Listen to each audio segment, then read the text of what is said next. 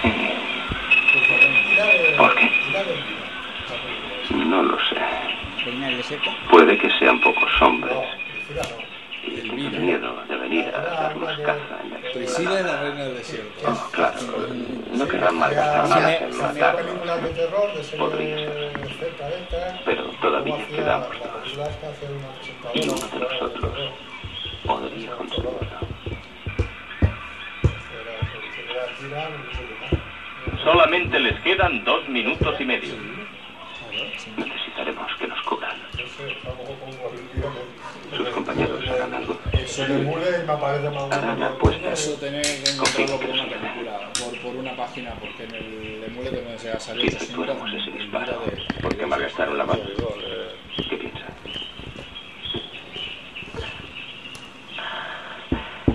Si hacemos la señal, lograríamos confundir a los japoneses. Pero si eliminamos a su mayor, de momento no recibirían órdenes de nadie. Empezarían a correr de un lado para otro, y eso nos daría cierta ventaja. Ese japonés está pidiendo a gritos que nos deshagamos de él. ¿Qué deciré? ¿Eh?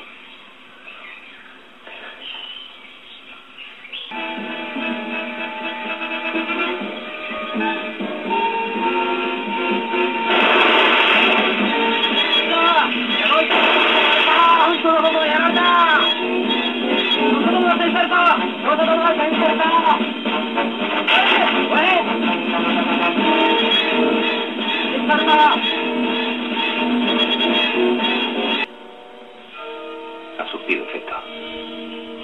Están retrocediendo. No olvide ir en zigzag.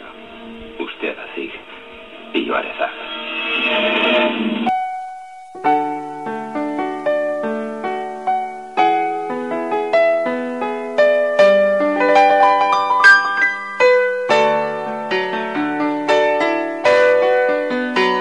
Bienvenidos al Sunset Boulevard 150. ¡Ripley! ¡Ripley! ¿Dónde estás? ¡Ripley! ¡Hola, hola!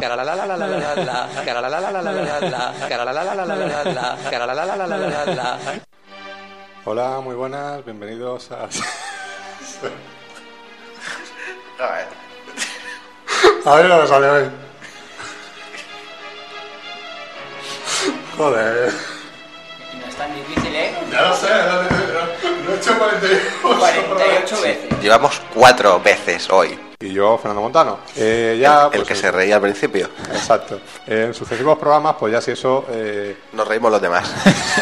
Pues... este especial de Michael Caine, digamos, tú te lo guisas, tú te lo comes. ¿Verdad? ¿Tú, Miguel Ángel, qué? ¿Con qué te quedas de Michael Caine? Con su mujer. Yo me quedo con la mujer, ¿no? Para mí solo. Para ti solo, para ti solo. A mí siempre con la... Es bastante guapa. Con Shakira.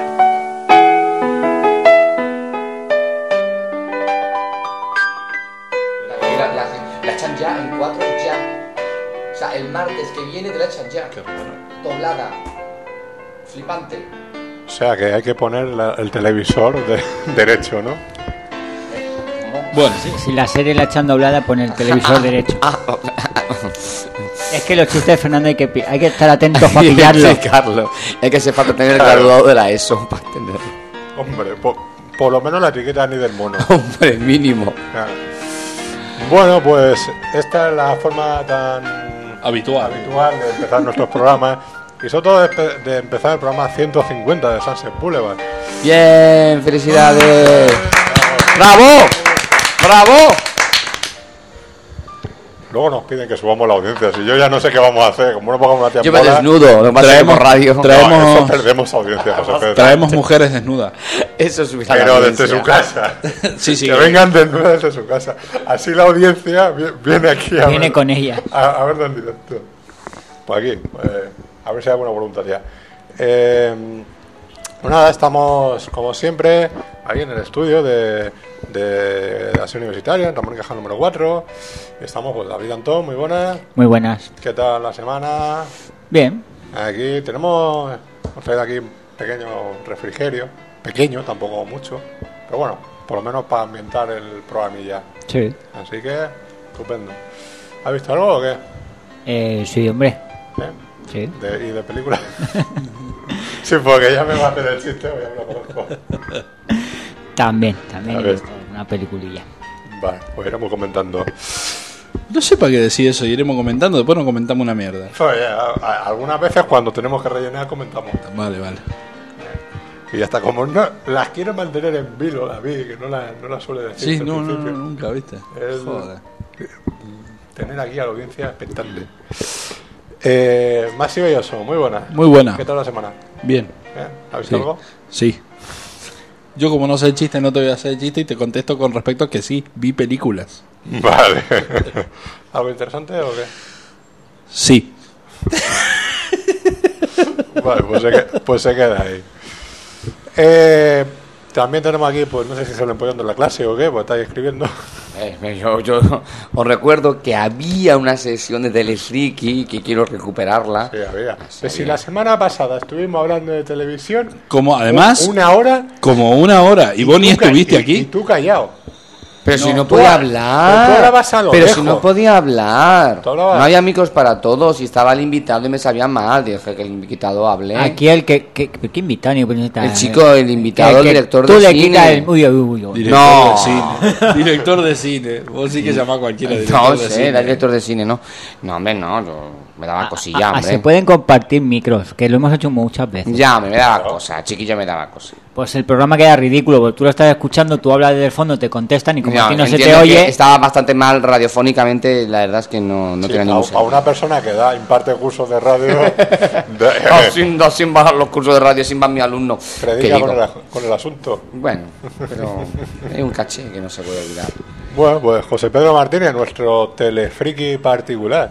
Recuperaremos la sesión de telefriki y sigo con la sexta temporada de CSI Miami. Qué ganas. No, mola, es divertido. Ganas de perder el tiempo. No, es muy simpática, muy entretenida. Eso es como ver la serie de Terminator, igual.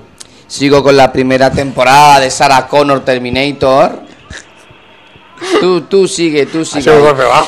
La Cameron de Sarah Connor Terminator era la protagonista de Firefly. No. No lo sé. Summer Glau. No me acuerdo. Summer Glau. Yo creo que no. Pero porque dicen que sí.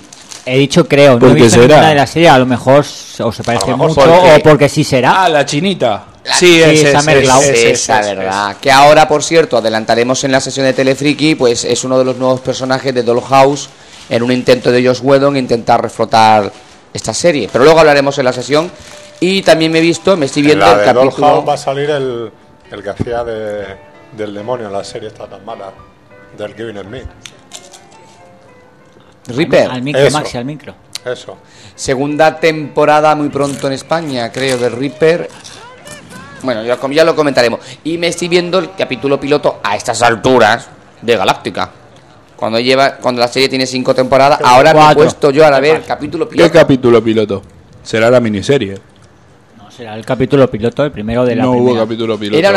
Es que yo no lo veo muy claro porque ponía... Una miniserie. Era la miniserie original, ¿no? Vale. Es que eran 2 capítulos, lo estoy viendo en formato de 2 capítulos, muy largo, de hora y media. Y no sabía yo muy bien exactamente qué formato... Fue la miniserie y luego empecé... O sea, aparte... No. Bueno, sí, pero la miniserie son esos 2 capítulos. Ah, vale, correcto. Es que no sabía el formato en que lo estaba viendo. Fue miniserie, eso está editado en DVD además de esa manera. Ajá. La miniserie por un lado y la serie por el otro. Vale, correcto. Entonces, las 4 temporadas esas de Galáctica ya comienzan justo cuando termina la miniserie. Correcto. Y me ha gustado, me está gustando. Los comentaré. ¿Cuánto tiempo se come la porquería esta? Pues nada, pues comenzamos por la chorrada de los estrenos.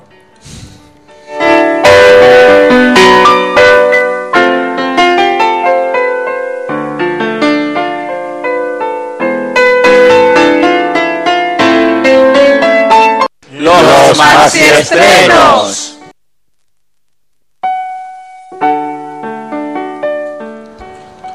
Bueno, aquí estamos con la chorrada de los estrenos y el pato asesino que ha venido de visita. ¿Qué? Bueno, ya vale. Deseando lo de los 150 programas. Muy bien. Ahí está, sufrió un accidente el pato. El pato ha sido brutalmente asesinado. No, el pato volverá. Bueno, pues día negro para el cine, para las salas de cine. Se estrena un montón de cine español. Así que, bueno, por suerte las salas van a tener una película que supongo que la gente irá mucho a ver. Hombre, realmente más que día negro, salas oscuras, ¿no? Sí. Otro chiste tan fino que ni se nota. Bueno, la primera película que se estrena, que no necesariamente se estrenan en este orden, pero esta es la primera que voy a nombrar, es La máquina de pintar nubes. Esto es una película española del año 2009, dirigida y protagonizada por la misma persona, Aitor Mazo, o Mazo, porque acá como no ponen acento ni nada, no sé ni cómo se dice. Pues, bueno, película española, para el que le interese la vida de un chico empezando a pintar en Bilbao en el año 74, pues que vaya a ver esta película, La máquina de pintar nubes. ¿Es Polo? ¿Es qué? Que sí es Polo. No, Pacho Tellería. Bueno, a lo mejor hasta sabe pintar. Sí, porque Polo nada, ¿eh? Por eso. Bueno. Siguiente película que se estrena, otra película española, Felicidad Perfecta, dirigida por Javi Elortegi. Esto en la Argentina sonaría tan mal, Elortegi. Bueno,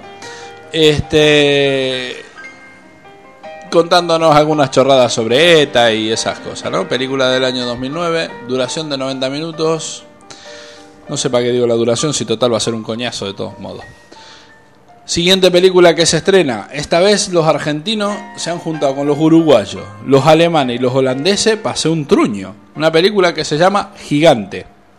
¿Eh? Sí, Gigante. Gigante, como el clásico. Como el clásico. Uy. Como el clásico. Pues bueno, también se estrena esto. Dirigido por Adrián Biniez.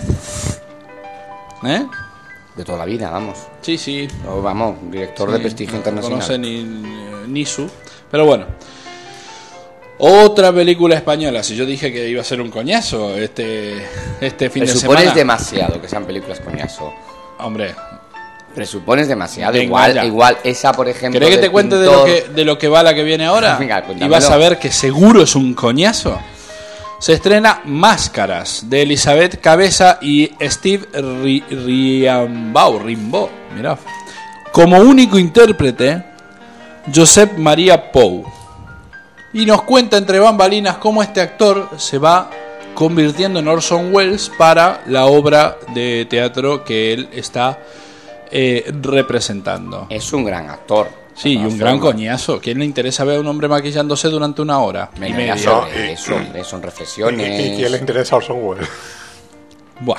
O sea, ¿qué ves? ¿Te das cuenta? El tema es que si de una película, si no es española, está basada en España. Bueno. Voy a seguir para adelante. Otra película que se estrena es Vicky el Vikingo. Esta vez, película de acción real. Digo esta vez porque todo el mundo recordará que era un dibujo animado. No, es de acción real. Los carteles que hay. Es de acción real. ¿Seguro? Acción real. Es acción. Es real. Con niños pelirrojos, esas chorradas. La película es real. Sí. Pues esta película no sé qué tan buena será. Yo lo único que voy a hacer es es una película de origen alemán. Voy a resaltar al director, porque es un director que a mí me divirtieron sus dos películas que vi, que una fue El Tesoro del Manitú, que es un spaghetti western cómico, ¿no? Pues sí, qué sé yo, como podría ser las de Trinidad y todo eso, pero un poco peor hecho.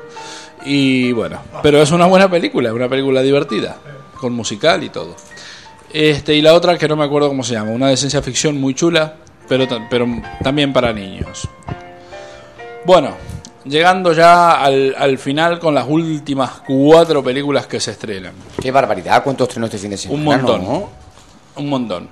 Y tanta concentración de películas españolas también me sorprende mucho. Sí, como no va nadie al cine. Hombre, ¿no ves que ahora ha venido San Sebastián y todo eso? Ah, pues vale, ya sabía que había algo ahí. Pero de todos modos, como no va ni Dios a ver estas películas al cine. O sea, van... Volvemos a lo mismo, ¿y qué? Los tres friki... ¿Y qué? Los tres friki... Que desocupen esa sala para poner películas de zombies. ¿Pero y qué? ¿Y qué de qué? ¿Cómo que y qué? Bueno, como tu planteo es muy escueto, voy a pasarlo por alto. No, pero vamos a ver, todo el mundo tiene derecho a ver esas películas en cine, que es donde corresponde. Claro. Y que haya salas donde se puedan editar, proyectar. Sí, por eso es que las proyectan todas juntas. Hombre, en diferentes cines. Claro, las proyectan todas a la vez para desocupar salas rápido. Sí, es la verdad. Esa es otra estrategia por parte de las distribuidoras. Cosa que me parece lógico. Porque aquí, sinceramente, de todas las películas que nombré, el 90% tendrían que ir directamente a DVD. Vuelvo a insistirte que hay público para el cine español. No, pero yo conozco mucha gente también que es mío que les encanta el cine español. Que todos esos amigos que vos me decís que van a ir a ver las 8 películas que se estrenan hoy. Yo no digo que haya que ver las 8, pero por ejemplo la de las nubes puede ser interesante. Justamente. La que has comentado sobre el tema de ETA puede ser muy interesante. Hay unas cosas ahí que puede ser curiosas. Y las otras 3 a videoclub directamente. Bueno, pudiera ser, pero bueno, hay cosas ahí interesantes, ¿vale? Si tampoco todo es malo y es un truño porque sí. Obviamente a mí no me interesa ninguna, a mí personalmente. Ya está, venga ya. No sé para qué gasto el tiempo. A mí me gustan explosiones y tiros todo el rato, pero bien, vamos a dejar al público que tenga el derecho y la oportunidad de ver películas en cine.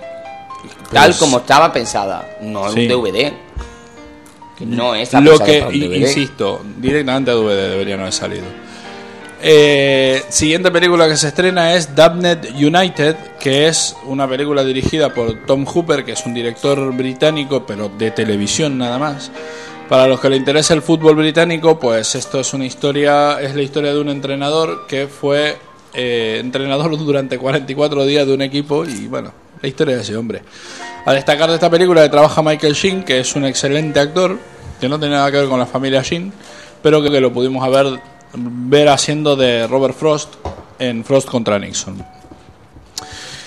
Y llegamos a las últimas 3 películas a estrenarse, que no por ello son las mejores. Lo que pasa es que las estoy dejando para el final porque una va a dar chicha aquí, entonces... Eso que el público quiere, eso es como el Sálvame, la gente quiere polémica. Las últimas 3 películas. Si la cosa funciona, película de Woody Allen. Para demostrar que no había perdido el espíritu neoyorquino después de filmar tanta porquería acá en Europa, pues vuelve a contarnos otra vez historias de Nueva York con un personaje que, bueno, tanto Fernando como yo lo conocemos, sabemos muy bien quién es. Y a mí me sorprendió mucho que este fuera el protagonista de la película, que es Larry David. Larry David es el guionista y creador de la serie Seinfeld, junto con Jerry Seinfeld. Y es el protagonista de Conserva tu entusiasmo, que es la serie que está haciendo él ahora, ¿no? Sí, bueno, hizo también la serie suya propia, Larry David. Claro, también era un poco el mismo, ¿no? Realmente, como en su momento podía ser la de Seinfeld. Para más datos, por ejemplo, quien viese Seinfeld, el personaje de George Costanza era el alter ego de este personaje. Uh-huh. No sé, o sea, se supone... Yo los comentarios que he leído, que he oído sobre Larry David en esta película, hay quien dice que está genial y hay quien dice que, bueno, que o te lo tomas... como una burda imitación de Woody Allen, como han solido hacer todos los actores que han imitado a Woody Allen en sus propias películas. Puede ser. John Cusack. Es que hace de Woody Allen. Tú lo ves. Es Woody Allen, pero no es Woody Allen. No, o sea, pero... yo lo he visto. Es Woody Allen. Yo. Hombre. Es Larry. Este chico haciendo de Woody Allen. Chico. Bueno, chico ya está más... Debe tener la misma edad de Woody Allen. Me sorprendió mucho porque Woody Allen siempre interpreta en todas sus películas. No, pero ya hace todas no. Hay muchas. Pero este personaje es Woody Allen. No, pero es que es ya él. Woody Allen ya dijo que no iba. Ya se veía mayor y que ya no puede. Pero es él, es el harto ego de Woody Allen. No, pero de todas formas hay otras películas en las que su personaje acaba haciendo su personaje o lo que suponemos es su personaje acaba haciendo el otro actor. Sí, un montón. Pero aquí lo veo, aquí me llama la atención porque yo la interpretación es muy histriónica. Por lo que he visto en el tráiler, el personaje es muy desagradable y eso es Larry David. Bueno, para los que conozcan a Larry David, que hayan visto entrevistas de él, sabrán que él en sí es desagradable.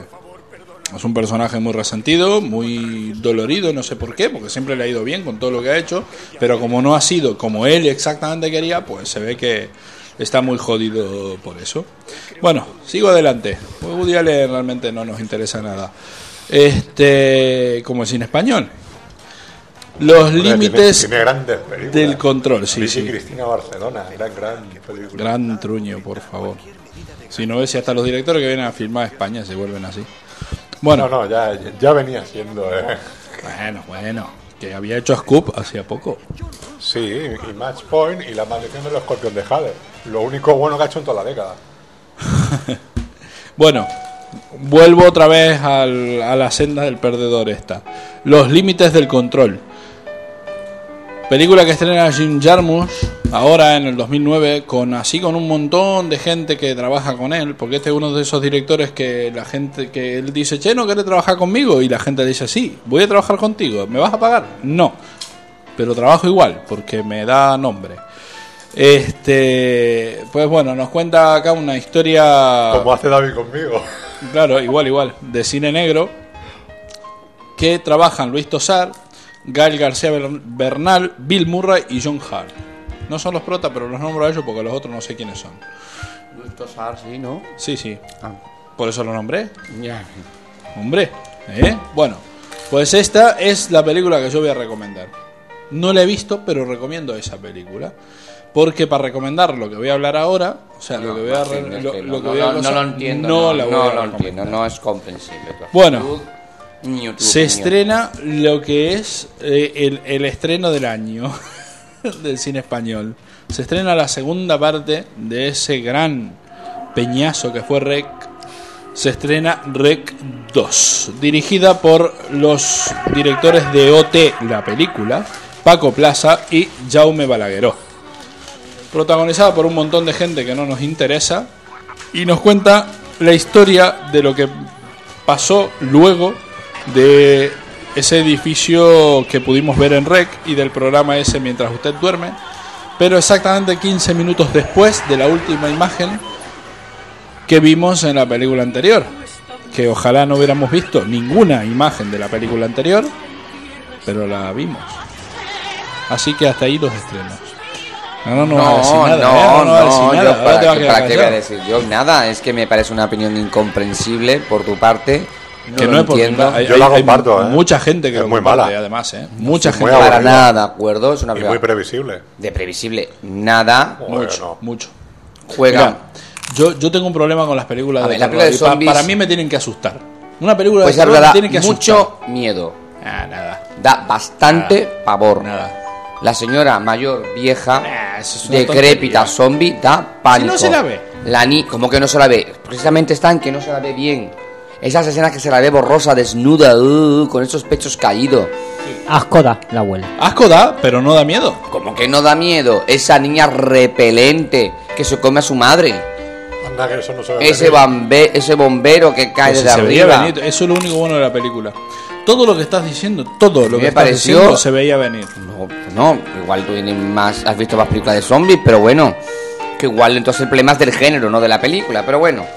No, yo creo que al final todas las películas zombies repiten el mismo esquema. Sí. Niña zombie se come a madre. Sí, yo no te digo que no, pero el tema es que yo por lo menos cuando veo una película de terror que ya sé de lo que va, ¿vale? Lo mínimo que le pido es que me aporte algo. Si no me puede aportar en el plano del terror en sí, que es lo que le pasa a esta película, me aporte en el plano del guión, que sea algo más original. Aporta el tema de cámara en mano. No lo aporta. El tema falso documental. Siquiera aporta eso, fíjate. A ver, no lo aporta, pero una película de zombies... No recuerdo. Uno en El Diario de los Zombies. El Diario de los Muertos. De los Muertos. Y el libro de los Muertos. Está realmente muy logrado. Y el libro de los Muertos, otra inglesa, también. Está muy logrado, Maxi. Pero si a mí que me da lo mismo que esté logrado. Está muy logrado con mucho... A mí no me muestran nada nuevo. Nada, pero nada. Mira, y vos fíjate, sin ir más lejos, vi ayer Arrástrame al infierno, que es una película de terror que podría hasta ser previsible. Tiene momentos de auténtico terror y momentos de auténtica Ridículo. Ridiculez. ¿Entendés? Entonces, pero claro, sabemos quién es el director, sabemos que ese tipo de película de terror es la que siempre ha hecho. Que, pero me pareció una película ya no original, porque no deja de ser la típica película de una chica perseguida por un espíritu de los 80, pero sí me pareció una película que tenía un buen guión. Y momentos de mucho susto y momentos de reírse muchísimo, que era lo que se pretende en ese momento en la película. Pues esta, ni siquiera te puedo decir que esté bien actuada. Ni siquiera te puedo decir eso, porque hasta los actores son desagradables. Los casos de bomberos son malísimos. Son muy malos actores. Los dos policías. Muy malos actores todos. Todos. No. Mira, de el Manuel, único que lo hace Manuela bien... De Manuela Velasco no hablo porque no es una interpretación excesivamente interesante, pero lo que son los bomberos y los policías, que me parecen absolutamente naturales. Sí, claro, parecen naturales, parecen que agarraron a dos policías y a dos bomberos y le dijeron, tomen, pónganse frente a la cámara, y frente a la cámara hacen, hola, no. A mí me pareció muy natural la actuación de los policías, de los bomberos. A mí, creo, ya te digo, a mí me parece una película sobre todo previsible. Entonces, una película de terror, al ser previsible, es una película mala. O sea, si una película de terror es previsible, o sea, que te esperás lo que vas a ver, ¿no? Que el momento de la niña enferma con la madre, vos sabés, esa niña se va a terminar masticando a la madre.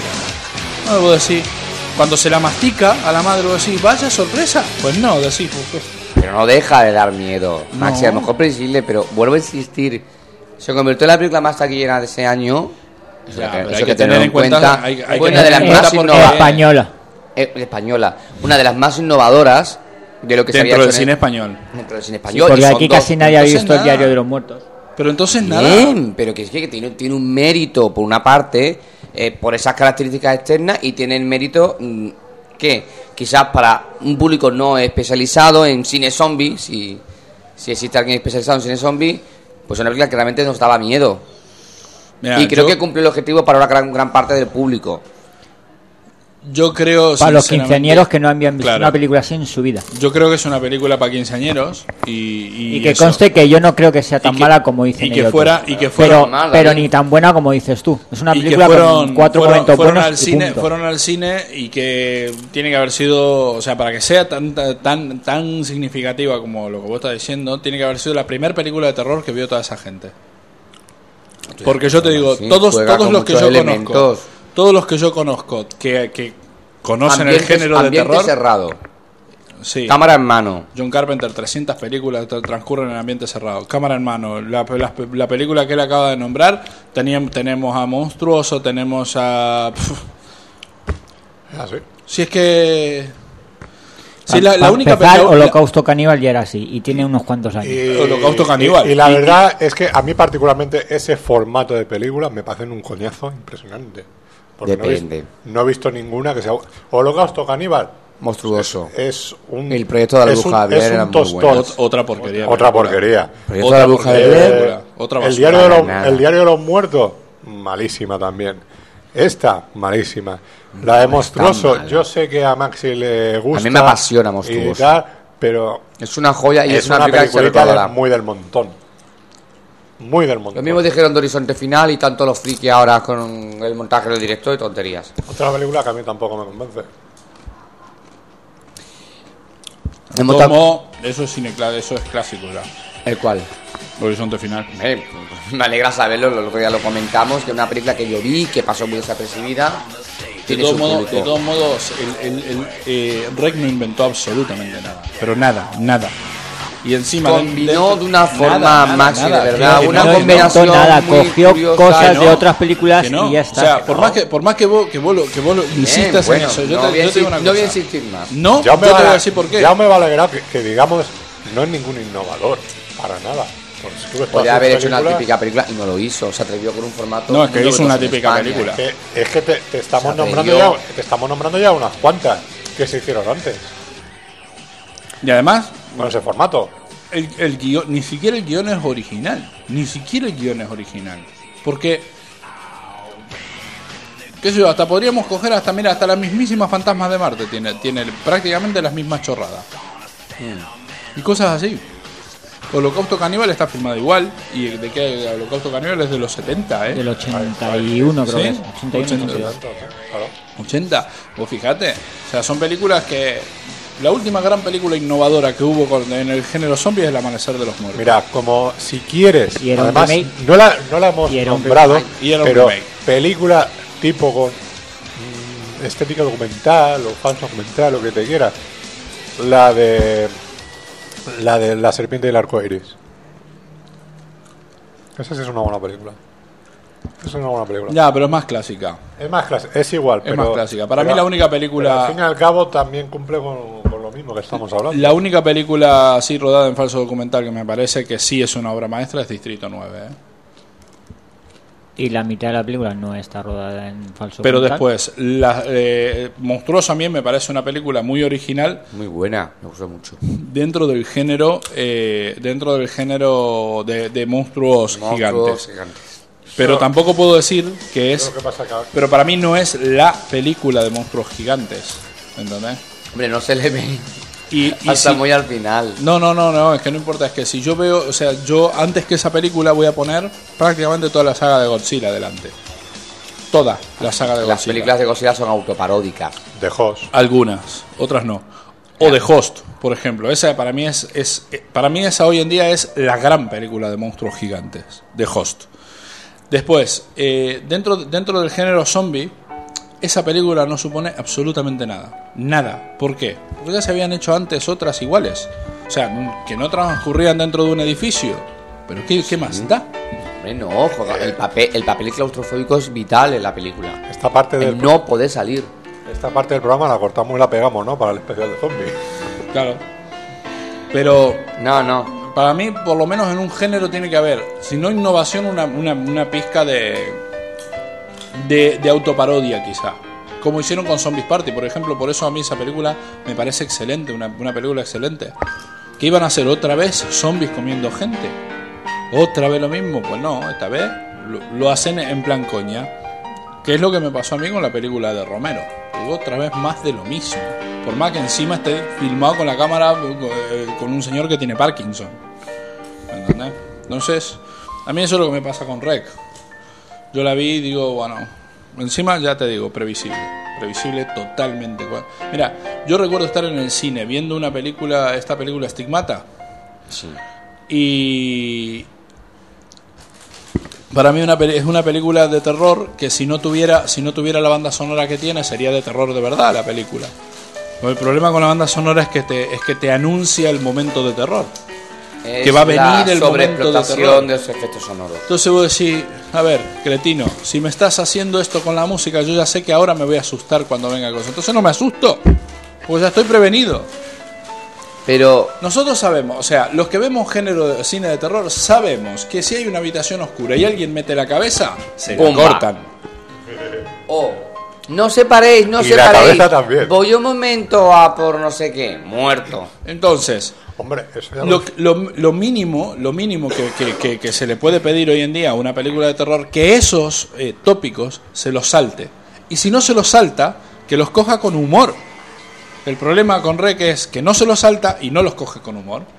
Entonces, en el momento que meten la cámara en el altillo, vos sabés que le van a dar un manotazo a la cámara y que ahí adentro hay alguien.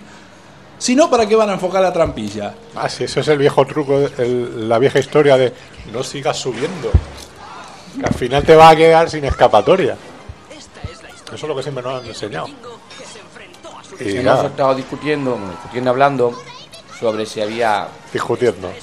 Bueno, desvelamos la parte final de la película. ¿De cuál? La primera de Rec. Ah, bueno. Sobre si había solamente una niña o había alguien más en el desván. Son dos personas. Yo siempre he estado opinando que solamente estaba la niña. No intuía que hubiera alguien más. Que igual es lo que quieren explotar en la segunda parte. No sé, era niño o niña. Parece ser que en la segunda parte van a contar la parte de afuera. Por lo que he estado viendo en el tráiler, no. Es más tipo Aliens el regreso. Ah, una mierda. No. O sea, una gran porquería. No. Aliens el regreso Mira, no empecemos de vez. Mira, es una auténtica maravilla. Una maravillosísima película. Te voy a dar la razón. Bien, gracias. Pero imagínate. No, te la doy para que no siga, porque si no. Es Alien Regreso. Por el tráiler es lo mismo que la primera. Yo he visto ahí unos señores pegando unos tiros que parecía Ripley y compañía. El tráiler es gente subiendo las escaleras con una cámara en mano, que ve tú a saber quién la lleva, y algún tiro. O sea, es lo mismo que antes. Lo que pasa es que ahora todos son soldaditos, parece ser. Por eso me recuerda mucho a... ¿Cómo podemos hacer una segunda parte que no parezca igual? Metemos el ejército pegando tiros. Me recuerda mucho a... Ripley, están por todas partes, pero con zombies. Y supongo que desvelarán algo más, porque yo siempre he pensado que no era ningún virus, sino que era realmente una niña demoníaca. No. O sea, que al final tiene un origen... Vamos a ver. Si hay unas cintas y te lo explican. Claro, que te lo explican y todo. Entendí que no era ningún virus, sino que realmente era una niña demoníaca. ¿Pero qué va? Y que era un cura, una especie de exorcista que quería exorcitarla a ella. ¿Qué va? Yo lo que yo entendí... Es todo un experimento biológico que han hecho ahí en ese desván. Y esta es la pobre... Esa imagen que se ve al final, que comentar que es una persona que existe de verdad, no es ningún efecto digital eso. ¿Qué, perdona? Esa cosa flaca que anda caminando de acá para allá. Sí, la niña. Es una persona de verdad, no es ningún efecto digital, ¿eh? Madre mía, pues porque es terrorífico. Sí, es sí. Un amigo mío que lo conoce en persona al hombre este, es un hombre, que dice que da auténtico miedo verlo, ¿eh? Porque es así, es tal cual como lo ves, como muy flaco, así muy con las extremidades muy largas, y que trabaja mucho en cine por eso, por su aspecto monstruoso, ¿no? Pero en el final de la película... En ese desván hay dos personas, aparte del cámara y del... Tiene que volver a verla, tendrás que volver a verla. Porque me habéis comentado cosas que a mí sí me pasan. Básicamente porque todo el mundo siempre ha dicho, bueno, y en ningún momento explican quién es el niño que está en el desván. Pues es que no hay ningún niño. Sí, es un niño. Por más que vos digas que no 200 veces, es un niño. No es una niña, es un niño. Además se lo ve. Independientemente de la niña. Independientemente, se lo ve al niño. Que el niño le pega. ¿Es sano o es zombie? No se sabe. No, es un zombie, está zombificado. Entonces ellos meten la cámara adentro para ver qué hay con la luz y todo. Y claro, cuando la cámara va girando, está todo oscuro, vos decís, acá algo va a aparecer. Entonces está lo mismo en el momento que aparezca, vos ya estás prevenido de que algo va a aparecer. Entonces, aparece que cuando se le ve la cara al niño, se acerca hacia la cámara. Le pega un manotazo a la antorcha que lleva la cámara y la cámara cae. Entonces ahí es cuando levantan la cámara, siguen viendo con esta visión nocturna que tiene la cámara, vaya cámara curiosa que llevan ellos. Sí, porque vamos a ver, Artegalia Televisión no tiene esas cámaras, entonces ellos tampoco. Era el programa cuando la noche, cuando la ciudad duerme, ya estaban preparados. Son unas chorradas. Entonces ahí es cuando ven este ser hurgando entre tubos de ensayo y cosas así. Y que se ven todas las fotos y todos los datos sobre los experimentos que se estuvieron haciendo. ¿Dónde estaba ese cura? ¿Cómo comienza todo? Ese hombre ese murió. Murió, pero quiere decir... Pero cura, años antes de que eso pasara. Pero ¿por qué murió? En ese momento se desata todo. Si el cura murió años antes, ¿por qué se desata todo ahí? Mira, otra incongruencia de la película. ¿Por qué? Porque se insinúa que es que la niña zombie mordió al perro y el perro se lo transmitió a todos los demás a partir del perro.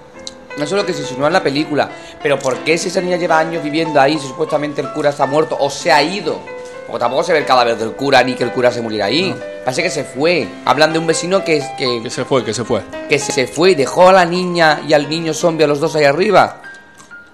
Quizá la segunda parte nos cuenten toda la trastienda que hay detrás de esto. Claro, vos fijarte, si a mí ya no me interesó la primera parte, lo que me va a interesar la segunda. A todos los fans de Rec, de Rec, que estáis por ahí, que si nos interesa, estaremos atentos y veremos qué ocurrió realmente en ese desván maldito. Yo lo voy a ver ahora mismo, porque en YouTube están los 10 minutos últimos de la película. ¿Ah, sí?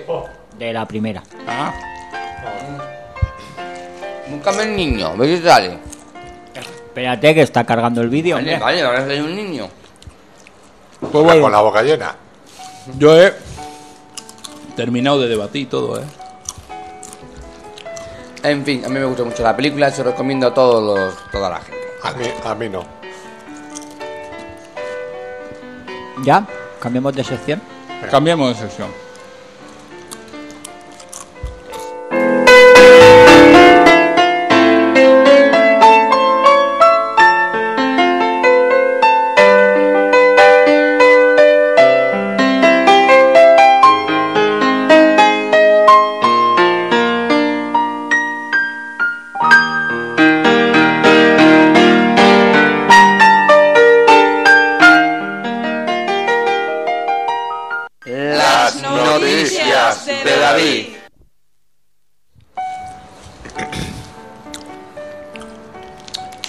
Muy pronto en Artegalia Televisión.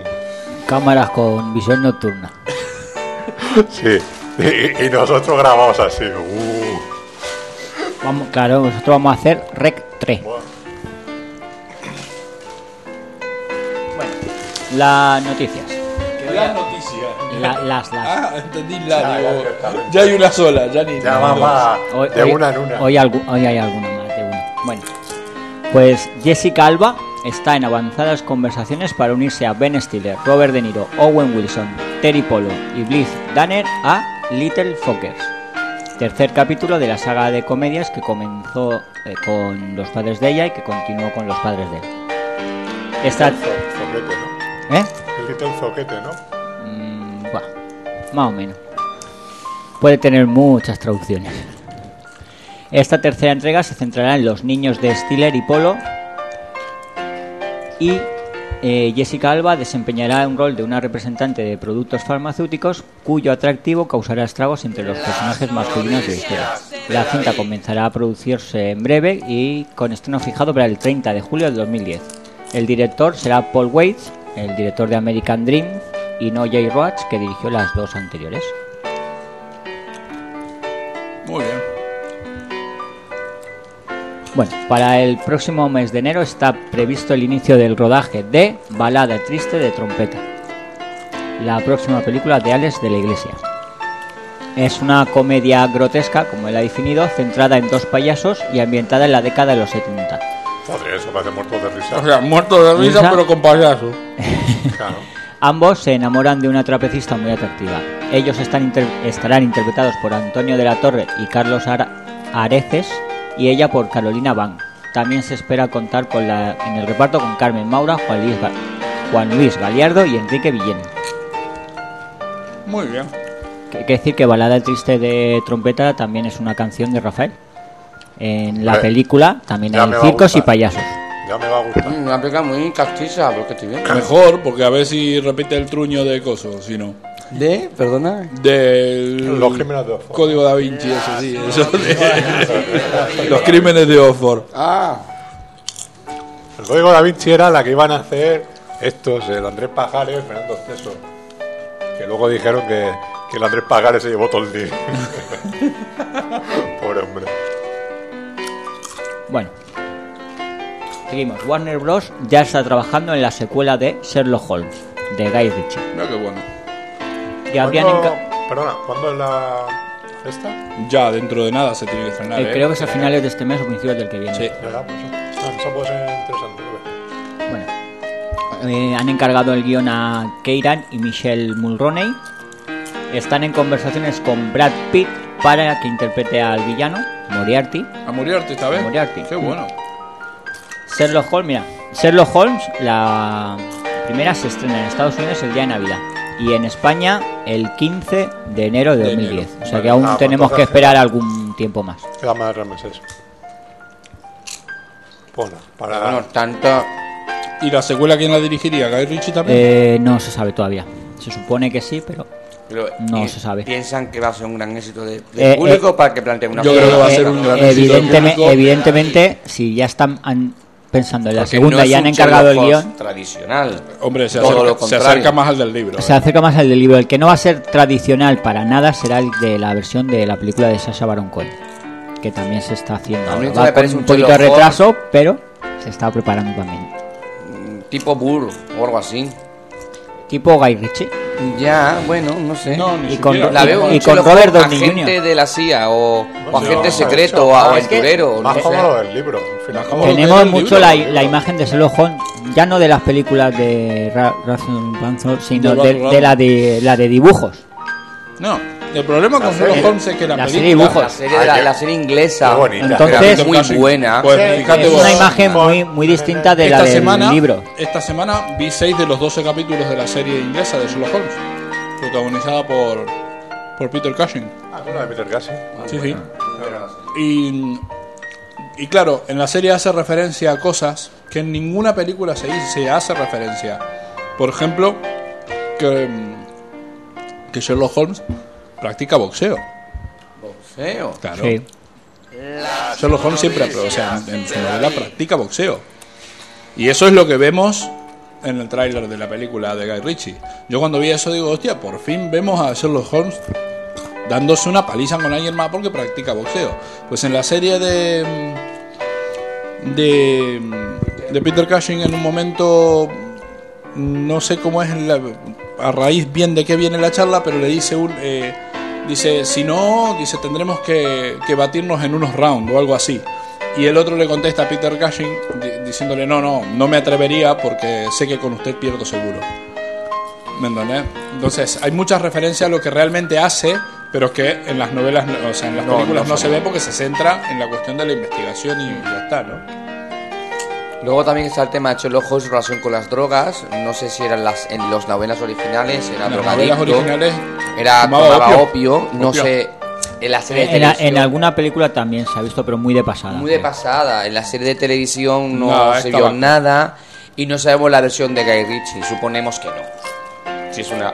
Yo creo que ahí puede haber mucho de eso. Yo creo que ahí sí, A mí me parece una especie de superhéroe, un Sherlock Holmes superhéroe que pega saltos, vuela y hará piruetas. De todos modos, yo quedará ridículo. Es una película que yo quiero ver. Que no es Iron Man, aunque sea el mismo actor, ¿eh? No, pero es que me da la impresión que va en plan superhéroe. No, pega saltos, vuela. Es que me recuerda tanto a la gente. ¿Dónde pega saltos y vuela? Yo he visto en algún trailer que va. No, que era un personaje. ¿Tú has visto el trailer de Iron Man? No.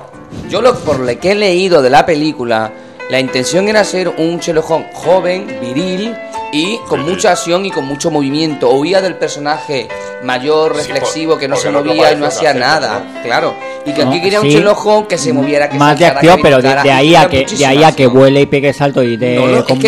Mira, ya lo veremos, en el tráiler desde luego no se ve nada de eso de que vuela y pega saltos. Pero sí se ve que va a ser una película de acción.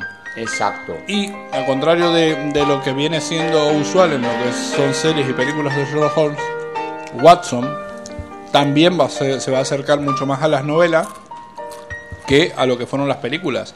Porque en las películas y en las series de televisión el Watson es un mero escucha de las chorradas que le tiene que decir Sherlock Holmes y nunca participa de del proceso deductivo y todo eso. Y Watson no es eso en las novelas. Hay una película en la que Watson no es así.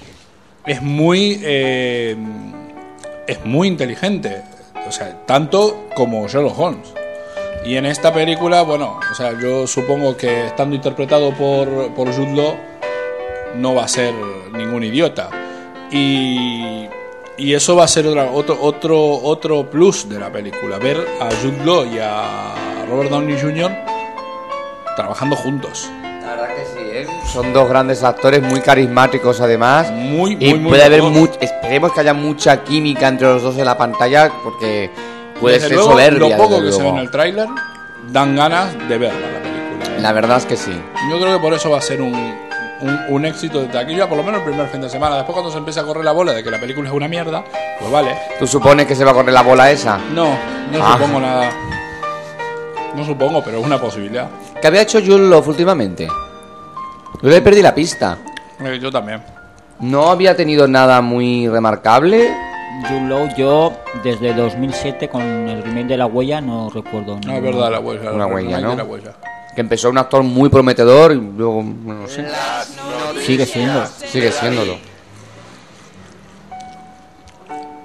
Más noticias, David. ¿Eh? Ah, que sigue siendo prometedor. Algún día eso es como Guti, ¿no? La joven promesa, a ver, claro, es como...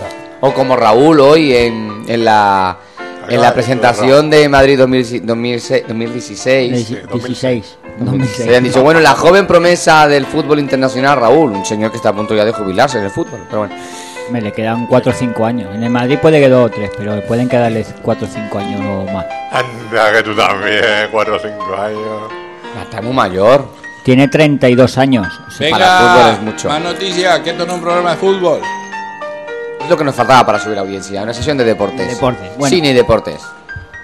No cuajó. No cuajó. Sí, no. Lo intentamos, tuvimos nuestro programa de deportes. Hombre, hay una cadena que es Rock and Gold, que es música y deportes. Sí, eso son más malos, bueno. Son la cadena de la COPE. Mm-hmm. Seguimos. A ver, luego tengo que hacerte una pregunta, David. Boris Kotjoy, que no sé quién es, y Wentworth Miller de Prison Break acompañarán a Mila Jovovich en Resident Evil Afterlife, la cuarta entrega de la saga. Eso te gusta, ¿eh? Mola, ¿eh? Claro que sí. Ali Lerter, que ya había trabajado en la tercera entrega, volverá como Clay Redfield. La historia: Alice deambula a través del mundo buscando supervivientes y llega a Los Ángeles, que ha sido asediada durante 3 años. Allí llegará hasta una prisión de máxima seguridad que está rodeada de zombies y donde un grupo de supervivientes aguantan como pueden en el tejado. Ese argumento suena muy parecido a otras películas que hemos visto ya. Sí. Pero ¿por qué anula la puerta abierta del final de la tercera? No lo entiendo. Al final de la tercera se descubre que ya ha sido clonada y hay un ejército de Mila Jovovich, todas dispuestas a matar zombies. Bueno, no. Sí, hombre, al final de la tercera. Y están todas muertas. No, tantas vivitas luego al final. Sí, salen todas, que ya está ahí, luego sale la hermana. Hola, está a punto de morir ella. Ay, que me mata. Ahí viene la otra, su hermana clónica, y le pega el tiro al zombie. Me molesta mucho que se ignoren las otras películas. Esto es un principio de argumento. ¿Quién te dice a ti que no después de esta Mila Jovovich llegan 200 más después? Tampoco te van a contar toda la película. ¿Va a producir otra vez Anderson o qué? Suponemos. No dicen nada, será que sí. ¿Y le habían descubierto una cura contra los zombies al final de la tercera? Que yo no he visto la tercera. Máximo, ¿verdad? Si la hubieran descubierto, a lo mejor no hacen Rec. Ojalá lo hubieran descubierto entonces. A ver, todo el mundo preocupado por el virus de la gripe A. Pero ¿cuándo el virus? O sea, ¿cuándo la vacuna? Primero tendría que haber algún zombie. Una habrá, yo tengo mucho miedo. ¿Y si muta el virus del gripe A? Bueno, en Villena no había. En la película esta de 28 días después empezó igualito, por un virus que mute en B. Que mute en B. ¿Eh? El de la gripe A que mute en B. En B, pues por eso. Y empieza todo el mundo ahí, zombie. Pues cerebro. Tiene que llegar hasta la Z, no veas. Cerebro. Pues si tanto nos dicen las películas y todo eso. Es un virus radiactivo que tal, pero tú a saber si cualquier día. No, esto se supone. No explota todo. Hombre, imagínate. Salimos ya a la calle. Estas tonterías son. A matar a distintos siniestros. Todas tonterías. ¿Más noticias? ¿Algo más? Sí, hombre, sí. Bueno, agilidad, en los comentarios que hacéis. Bueno, pues el cineasta Peter Berg ha confirmado en NTV que la actriz Charlize Theron volverá junto a Will Smith en Hancock 2. También ha anunciado que para la secuela espera la aparición de al menos otro superhéroe. Hombre, tendrán que aparecer varios más. De acuerdo a lo que plantearon en la primera. Él por lo menos uno más. Muy bien. Cosas por lo menos. Superhéroes, ¿no eran dioses? Bueno, dioses, superhéroes, superdioses. Superhéroes mis huevos, eran dioses. Bueno, como los quieras llamar. Y siguiendo con Will Smith. Dios negro. Sí. Dios negro. ¿Y qué? Y no era el primero. ¿Y Dios no es negro y mujer? ¿Y gay? Y vampiro también. Y zombie. Un vampiro zombie. Lo tiene todo. Un vampiro zombie. Una vampira zombie negra. Y judío. Ya que estamos nombrando. Hala, ya tenemos aquí una película de esta. Dead Snow 2 o algo de eso. Bueno, siguiendo. Esa sí que es una buena película. Vampiros contra zombies. No está Underworld, que era Vampiros contra Underworld. ¿Cómo molaría, tío? Pues hay una película que se llama Vampiros contra Zombies, ¿eh? Ah, sí. Sí. Mola. Es mala. Pero mala. Sí. Mala, ¿eh? Ay, qué lastimica. Qué lastimica. La verdad no vas a ser buena. Ha sido una trilogía buena. Sobre todo porque los vampiros van a morder a los zombies y los zombies no tienen sangre. Entonces no tienen de qué alimentarse. Ganan los zombies. O sea, no, pues se comen el cerebro. Cuando matas a un zombie sale sangre. ¿Qué va? ¿Cómo que no? Cuando tú pegas un estropicio a un zombie. Vamos a ver, ¿a vos te gusta tomar leche podrida? No. Pues a los vampiros tampoco sangre en mal estado. Sí, sangre no te queda muy para allá. Los glóbulos rojos no estaban. Los blancos no te quiero ni contar. Porque, claro, si necesaria hacer una fisiología del zombie. ¿Cómo? Una fisiología del zombie. ¿Por qué se mueve? ¿El qué? El sistema límbico actúa. Lo explican en un montón de películas. Ah, pues me lo he perdido. Sí. Ah, bueno, nada. Porque sigue en funcionamiento el cerebro. El cerebro, la información básica. Ah, el moverte, el alimentarte. Instinto animal. Y todo eso, claro. Sus más bajos instintos. Ah. Fíjate tú. Impulsos electromagnéticos del cerebro al resto del cuerpo. Esto no les interesa absolutamente. No, mira, los zombies que nos escuchan, sí. Los zombies ya saben cómo viven. Los zombies no saben nada. Tira para adelante. Los zombies son unos analfabetos. Algunos no. No, en 30 días de oscuridad son muy listos. En 30 días de oscuridad. Hombre, son tan listos que se quedan mirando a los otros a ver cómo van de un almacén a otro. Y van todos súper elegantes. Sí. Van todos de negro. Digo, niño, que yo maldito. Bueno, el 30 de octubre haremos un especial de cine zombie. Nada, tenemos la mitad hecho. Ya hablaremos de las de Romero y de las otras chorradas. Pero en 30 días de oscuridad no eran vampiros. Sí, son vampiros, no son zombies. Son vampiros, no zombies. Ya estaba yo diciéndome un poco feos son, pero creo que son vampiros, no zombies. Es igual de mala. Bueno. Como si pone hombres lobo. A lo mejor hubiera mejorado. No tampoco. No, creo. Venga. Bueno, pues siguiendo con Will Smith. Voy a pasar de Fernando. Columbia Pictures está desarrollando una tercera parte de la franquicia Bad Boys, o sea, dos policías rebeldes, con Peter Graves como encargado de desarrollar el guión. En un principio, aunque no hay confirmación, repetirían Jerry Bruckheimer como productor, Michael Bay como director y Will Smith y Martin Lawrence como protagonistas. Es que si no salen ellos... No sería la primera secuela en la que se cargan a los protagonistas o los sustituyen por otros actores.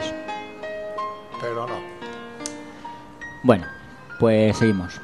Tras el éxito de El Orfanato, Guillermo del Toro producía otra cinta de terror española protagonizada por Belén Rueda, Los ojos de Julia. La película ha sido escrita por Oriol Paulo y Guillem Morales, el director del Habitante Incierto, que además será el director, y tiene como protagonista a una mujer que va perdiendo poco a poco la vista mientras investiga la muerte de su hermana gemela ciega. Mientras su visión se deteriora, ve obligada a enfrentarse a los mismos terrores que acechaban a su hermana. Mira vos.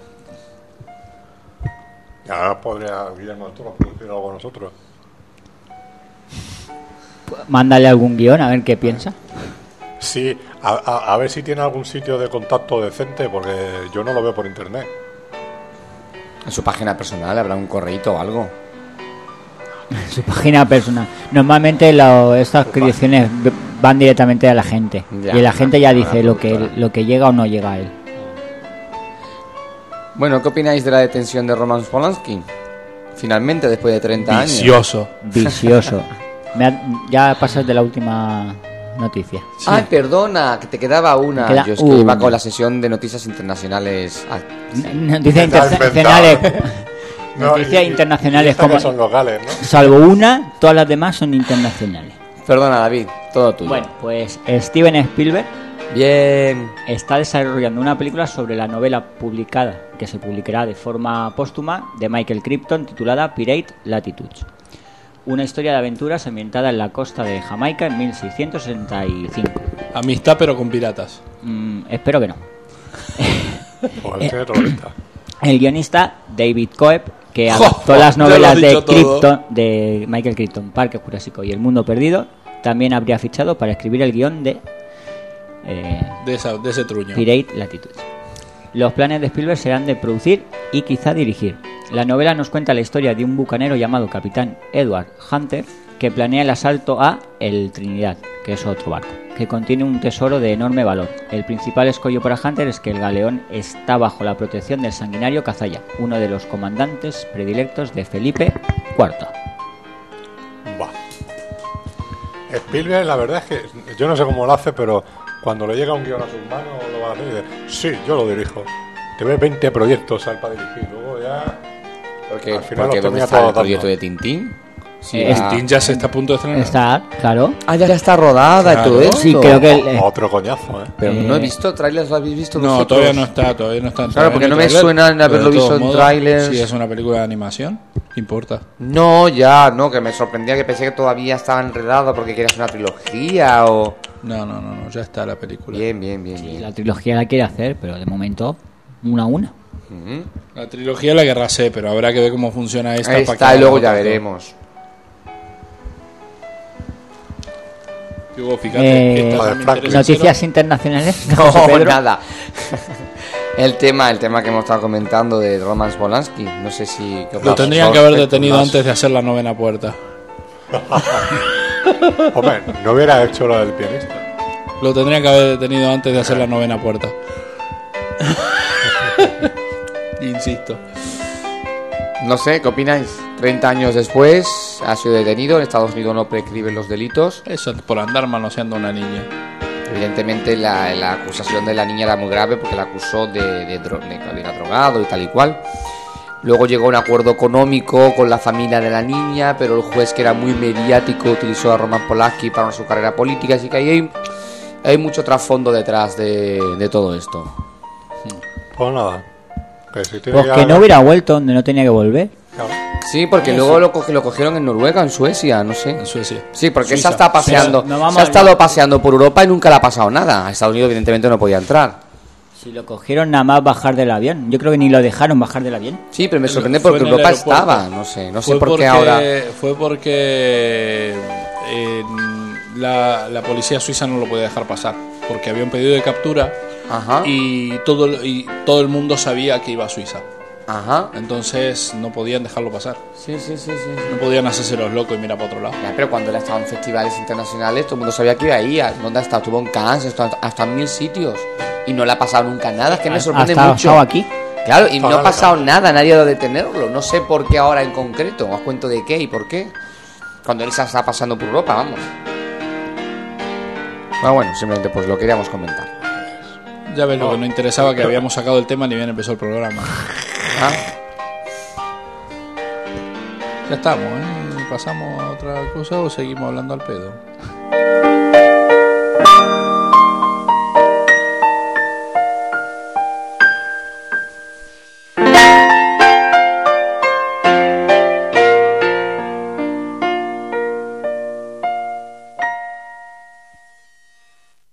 Las recomendaciones de Fernando. Bueno, no sé si lo has dicho antes, micro abierto, micro cerrado. Se edita... no lo has dicho, ¿eh? Se editan distintas... No, digo tú. En distintas ediciones los mundos de Coraline. Ah. En edición básica, edición especial... Edición... Lo que ha dicho es que la ha visto. Que la he visto. Fue lo único que había dicho. Y a micro cerrado. A micro cerrado. Bueno, pues era lo que no me acordaba. Pues se edita esa película... ¿Es recomendable, entonces? Sí. Una excelente película de animación. No es para niños, pero es una excelente película de animación. Hombre, para los niños puede funcionar. Sí, para los niños puede funcionar mientras las pobres criaturas no sueñen después por la noche, porque tiene escenas de auténtico terror, la película. Bueno, pues muy buena. Pues ahí está. Se ha editado ya la edición básica de Watchmen. Carátula muy fea la que he visto yo por ahí. Bueno, sí, muy parecida al cartel en general.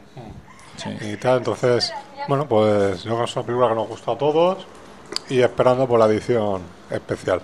Por la edición de verdad. Sí, claro. Con la carátula bonita, ¿no? No, es tan fea como esta otra. Bueno. Además creo que solo va a salir en metálico, La edición especial. Vale, pues vale. Se edita, fíjate, 2 packs de estos de los que ya estaban editadas todas las películas, pero bueno, aprovechan, el cual uno es las 22 películas de James Bond, con la última esta de Cuánto Sol Hace. Bueno, pues te las meten en un pack con las 21, ¿sí? Con las 21 restantes. ¿Pero las 22 en un solo pack? Claro. Sí, wow. Todos los años lo hacen. Ya habían 21, pues ahora 22. ¿Cuánto costó la broma? Yo te lo puedo decir. Antes costaba 200 euros. 150. Ahora lo han bajado a 150. Cuando salga la 23 vale menos. No, a mí me regalaron el de Casino Royale y costó 190 y algo. Sí, estaba por 199, 200 euros. Sí. Yo por lo menos, por lo que he visto, 150. Luego a ver si eso lo han respetado. Pero originalmente eso, cuando antes de que hicieran Casino Royale y toda esa, cuando se hizo el mundo... no es suficiente. No, nunca es suficiente. Claro, sí. se viene haciendo todos los años. Cuando se hizo El Mundo No Es Suficiente fue la última con Pierce Brosnan, ¿no? Bueno, cuando se hizo esa, ¿no? Sí. Bueno, cuando se hizo la última de Pierce Brosnan no es es El Mundo. Cuando se hizo la última película de Pierce Brosnan de la gente James Bond. Eso. Da igual cómo se titula. Se hizo una edición en un maletín metálico con todas las películas. Luego se volvió a hacer la misma edición con la película incluida, con la última de Pierce Brosnan. Cuando se hizo Casino Royale había dos ediciones diferentes de eso. Una que era un maletín de cartón simulando el metálico ese original que se había editado, y una caja. Y luego cuando salió Casino Royale, claro, y luego cuando salió Casino Royale en DVD editaron un pack con que son todas las películas, incluida Casino Royale, y un juego de póker con sus fichas y todo. Sí, es el que tengo yo en casa. Y luego y ahora se va a editar otra vez otro pack, no sé de qué manera es este. Es lo mismo. Es la misma caja. Esta metálica o lo que fuere, pero es de cartón. No lo sé, no recuerdo, esa que era como dorada. Ah, vale, sí, pero es de cartón. Pero con el resto de con la cuánto sol hace también. Exactamente. Vale. Que bueno, más o menos te salen a unos 6 euros y medio cada película. Sí. Porque para acá te soltas 150 euros de golpe. Bueno, así sí. Bueno, ahora se acerca mi cumpleaños, así que te joderás y te regalaremos algunas cosas grabadas. Sí, y de la tele. Hombre, y quédate tranquilo. Y si jodes mucho, en beta. Y hasta con anuncios. Ay, sí, señor. Bueno, me gusta. Bueno, mientras son como la del fantasma de la Casa Roja. También se editan las 12 películas de Stanley Kubrick en un pack. Igual te incluyen, pues eso, las ediciones especiales, etcétera. De La Naranja Mecánica, todo eso que ahora quiero dar un apunte de La Naranja Mecánica. Y un libro, que creo que es el libro que hay editado, o es uno muy parecido realmente. Sí, es parecido, porque el formato es parecido, pero no es igual. Como el libro que hay de Tachen, que es de imágenes y todo eso, pues un libraco también bastante parecido. Con imágenes y eso. Muy chulo, la verdad, muy chulo. Un pack, la verdad, caro, pero caro de narices, pero bueno. ¿Pero alguna razón especial? ¿Se cumple un aniversario de esta película? Porque muchas las han remasterizado.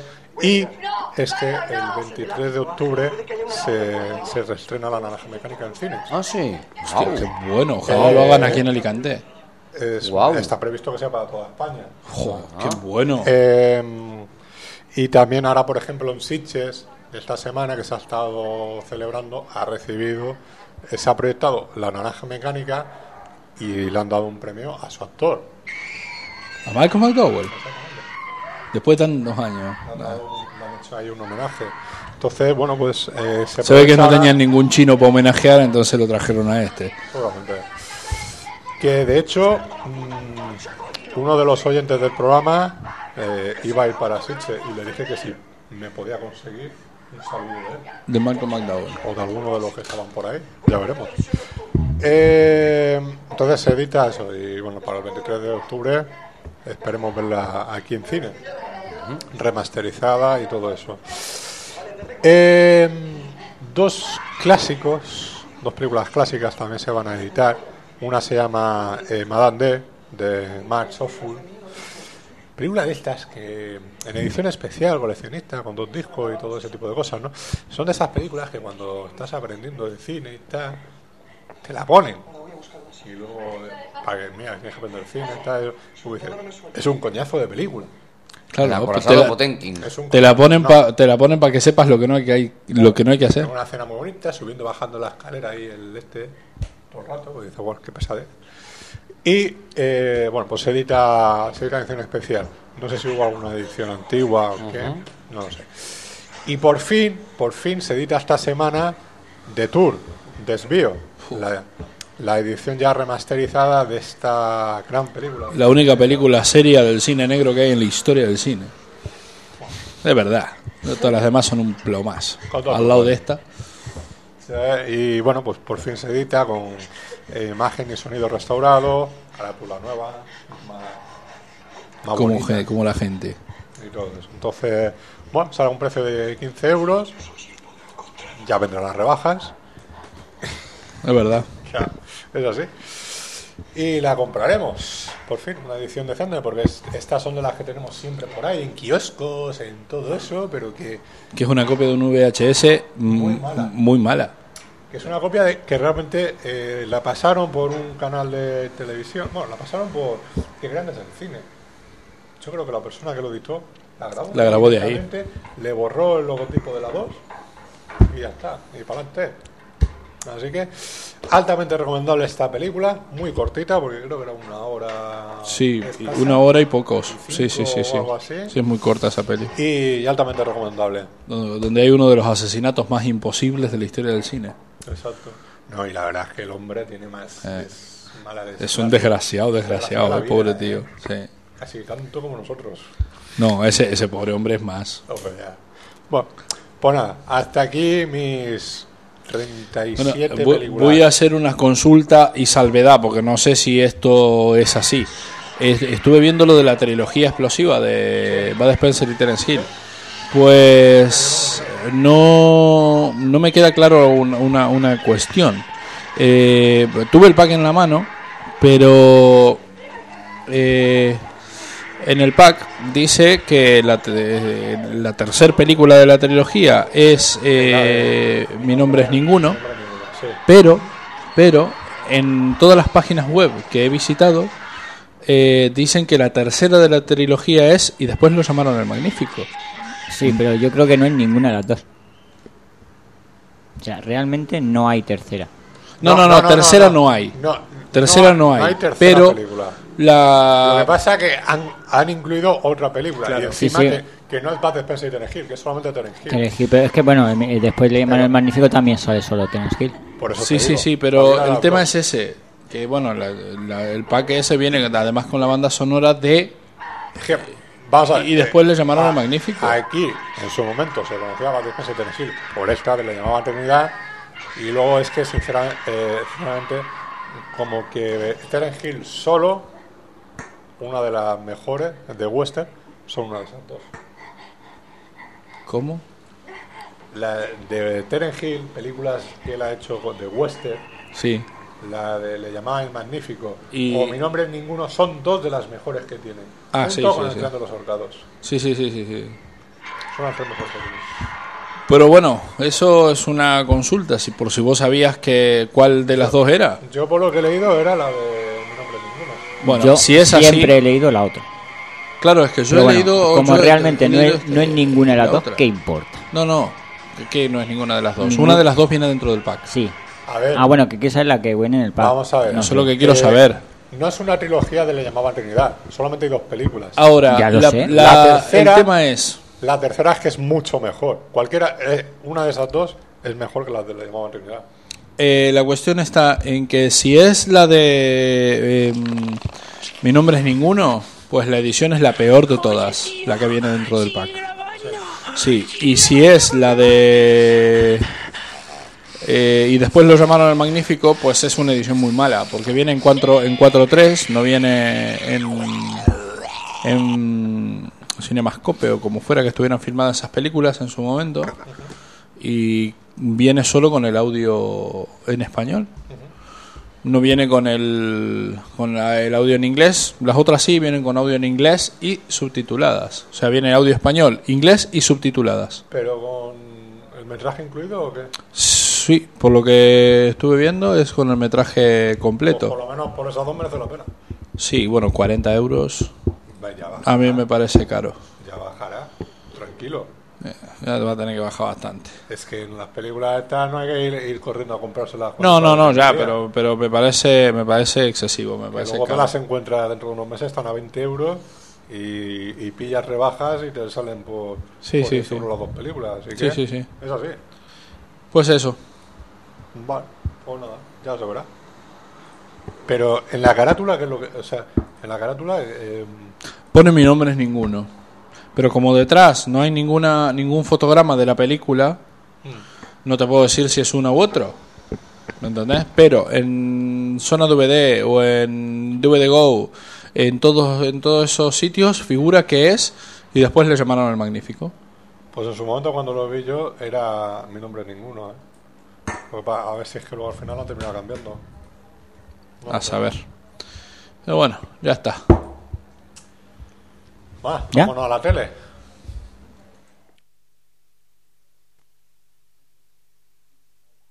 Ah.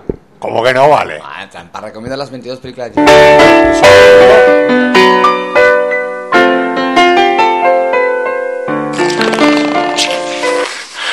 Oye, tío, sigue grabando, por favor.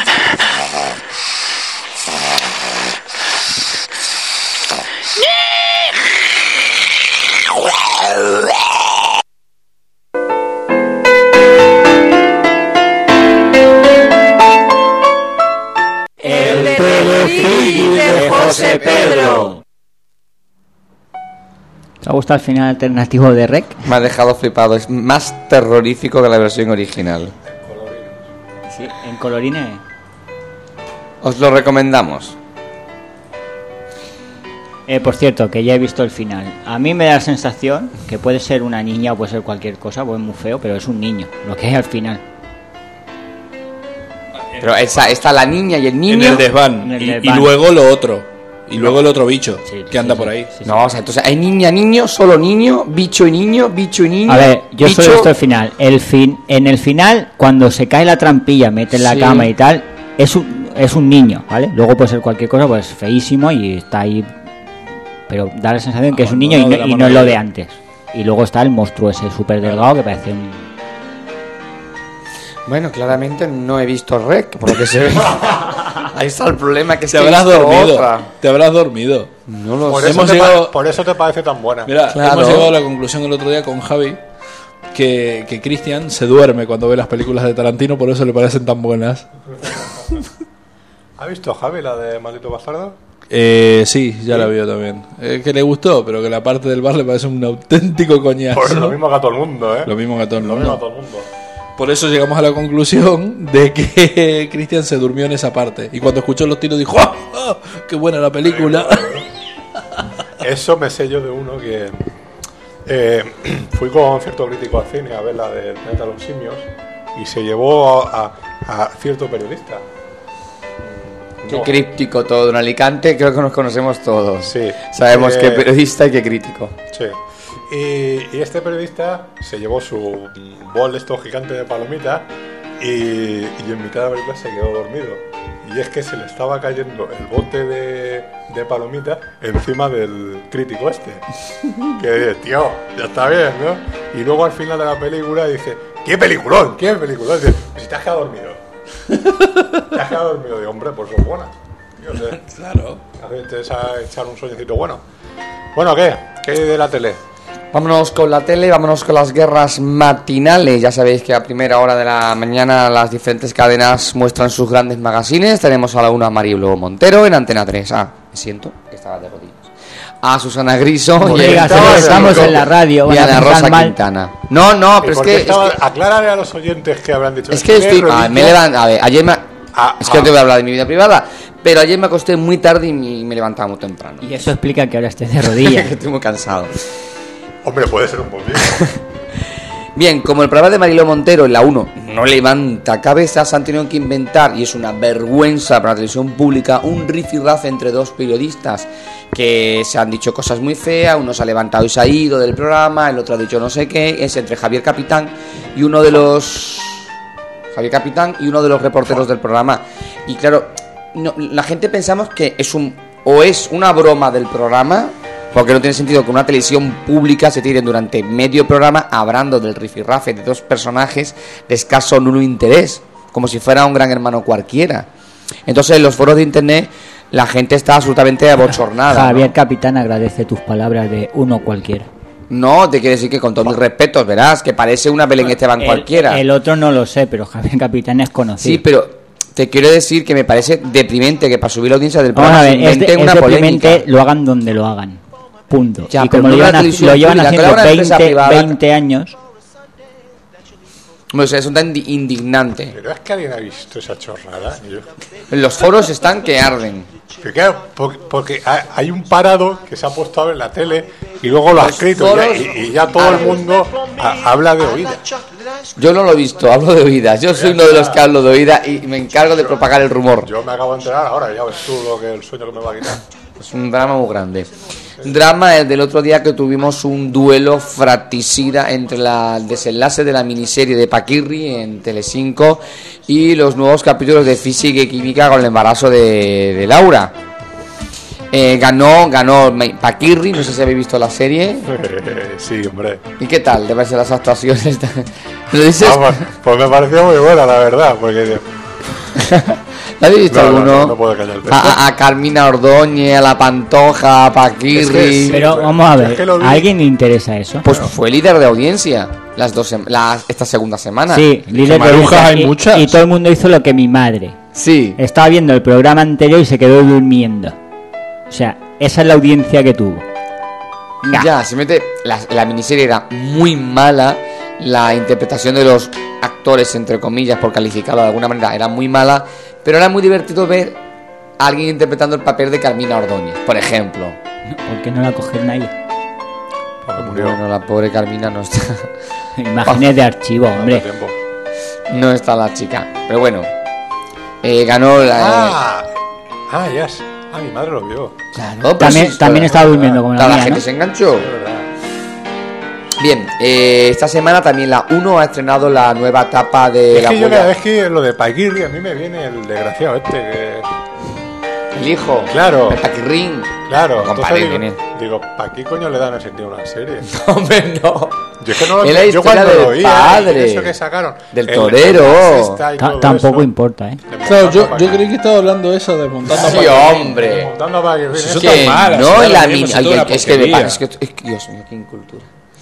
Señores oyentes del programa, tienes que ver que el sufrimiento que llevo yo aquí en este programa, que nadie ve televisión y no me entienden lo que yo estoy hablando. Pues si tú tampoco la ves. Bueno, pero sé de lo que estoy hablando. Al menos no lo confundo con el hijo. Hablo de la historia del padre, del torero, de la leyenda. Por lo menos nosotros... Cuando recomendamos DVD, pues vemos DVD. Pero es que no ven ni la tele ya. Sí, hombre, por lo menos los estrenos que ponéis a parir películas sin haberlas visto. Ah, eso es otra cosa. Eso es un tema que... Pero luego si la vemos y nos gusta, recapacitamos y decimos, es buena. No, es verdad. No como vos, que ni siquiera lo mirás. Como no lo miro, yo todo medio pero lo he visto. Pero si tú no has visto... Yo la he visto, te he visto un trocito. Carmina le decía a Paquirri, me tienes harto, estoy aquí encerrada en este pueblo, no me sacas. Yo no puedo más, eres un calzonazos, más o menos. Déjame en paz, cuando ya... Bueno, esta semana se estrenó la nueva etapa de Tras la huella del crimen, ¿puede ser la huella del crimen? Esta mítica serie de televisión española que ahora se emite en formato de miniserie y han comenzado con los crímenes de Urquijo, que se emitió en forma de TV Movie el pasado mes. Lo de los secretos, vaya, ¿no? Una serie que ahora se emite en formato miniserie, pero que la han emitido como TV Movie. Explícate mejor, porque vamos a ver. Es una miniserie de varios capítulos independientes, cada capítulo como si fuera una TV Movie, una hora y media aproximadamente, y varios capítulos. Pero básicamente son historias independientes. Lo de la huella del crimen, que se llamaba así, eran capítulos de una hora. En este caso está más alargada. No sé cuánto subo en su momento. Bueno, yo tengo bastante. Y era eso, una hora y tal. Porque luego cuando ves uno jugando ya te cansas. Fue una serie que en su momento tuvo mucho éxito. Sí. Ya la televisión española lo ha vuelto a intentar con... Pero son nuevos capítulos. Son nuevos capítulos, ¿eh? Han empezado con los... Formato de... Pero más corto que el formato de media hora. No, es una hora y media. Hora y media. y han comenzado con Los crímenes de Urquijo, y la verdad es que artísticamente ha sido un fracaso.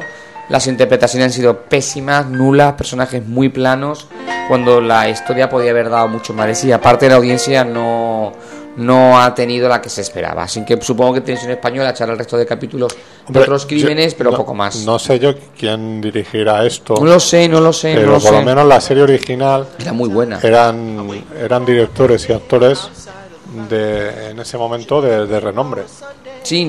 Porque ahí estaba Uribe. Y muy buenos actores. Estaba Carlos Larrañaga. Ya podías haber empezado por Imanol Arias o uno de estos, que es más fácil. No, es que tengo clavado un capítulo de Carlos que intentaba volver loca a su mujer y utilizaba su propia farmacia de guardia. Bueno, pero ese capítulo lo vi de pequeño y yo pensaba, qué malo mamá, pero mira lo que está haciendo, ¿por qué está haciendo eso? Intentaba volver loca a la mujer, luego fingía su suicidio, pero la mataba. Una historia tremenda. Bien, chicos, martes, en abierto y con solo 2 semanas de diferencia con respecto a Estados Unidos, el estreno en España de Flash Forward, ya, este martes. Qué fuerte. Flipante. Hablando de 2 semanas del estreno en Estados Unidos, adelantándose a la Fox en España. Bueno, pero como si hubiera que correr mucho para eso. No, bueno, la Fox la suele emitir antes, en teoría, pero se la ha adelantado. Bueno. Así que esta serie, que Maxi creo que la habías visto, que me has comentado que te ha gustado bastante. El primer capítulo es impresionante. Impresionante. Creo que todas las escenas iniciales del pánico en la humanidad son iguales que Perdido. Sí, ¿verdad? Juega con los mismos golpes de efecto. Igual. Todo el principio es tal cual. A los que hayan visto el principio de Perdidos es tal cual. El mismo tipo de planificación y todo. Lo que pasa que no llega a extenderse demasiado. Bueno, Perdidos tiene que extenderse bastante. Ya, claro. Porque y lo bueno que tiene este en comparación del de Perdidos es que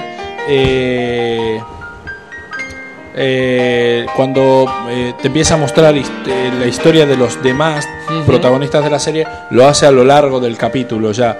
No, y bueno, tenemos la suerte de que ahora lo único que tienen que hacer todos estos pobres infelices es descifrar qué es lo que va a pasar dentro de 6 meses, el 29 de abril de 2010. Y lo curioso es que todo está relacionado, o sea, no, cada uno tiene que saber lo que su futuro y el de todos está relacionado. No es así, o sea, se tiene que evitar así. Un apocalipsis y consiste en que toda la humanidad trabajando juntos y pasando esa información. No se sabe. O sea, todo el mundo vio un momento puntual de algo que pasó, o sea, de su vida, de su vida, pero es un momento real que pasó. En un momento en el capítulo lo constatan porque dicen yo vi que estaba con fulanita de tal y un pájaro golpeó la ventana. Entonces llaman por teléfono a esa fulanita de tal y fulanita de tal atiende el teléfono y dice, sé por qué me estás llamando. Dice, es por lo que vi. Dice, ¿qué viste? Dice, que estábamos juntos. Dice, y algo golpeó la ventana. Dice, un pájaro. Ostras. Entonces, claro, ahí es donde te das cuenta que todo el mundo vio una porción de ese día, de ese 29 de abril de 2000. Y si juntas todas las porciones, ¿habrá algún mensaje del futuro? No se sabe. A mí, uno de los personajes no ve nada. Entonces cree que él no va a estar vivo. Ostras, que no me cuentes más. Para ese momento. No me cuentes más. Y la serie es bueno, el principio es excelente. Muy espectacular.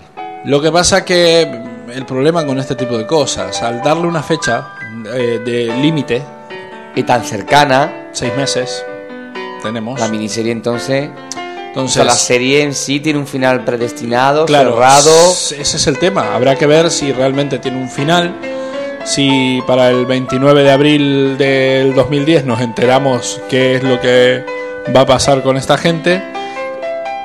Ok, desde luego el principio de esta serie es mucho más interesante de lo que fue el principio de Perdidos. Perdidos fue creciendo. Si por lo menos lo termina, le dan una explicación y la acaban ahí.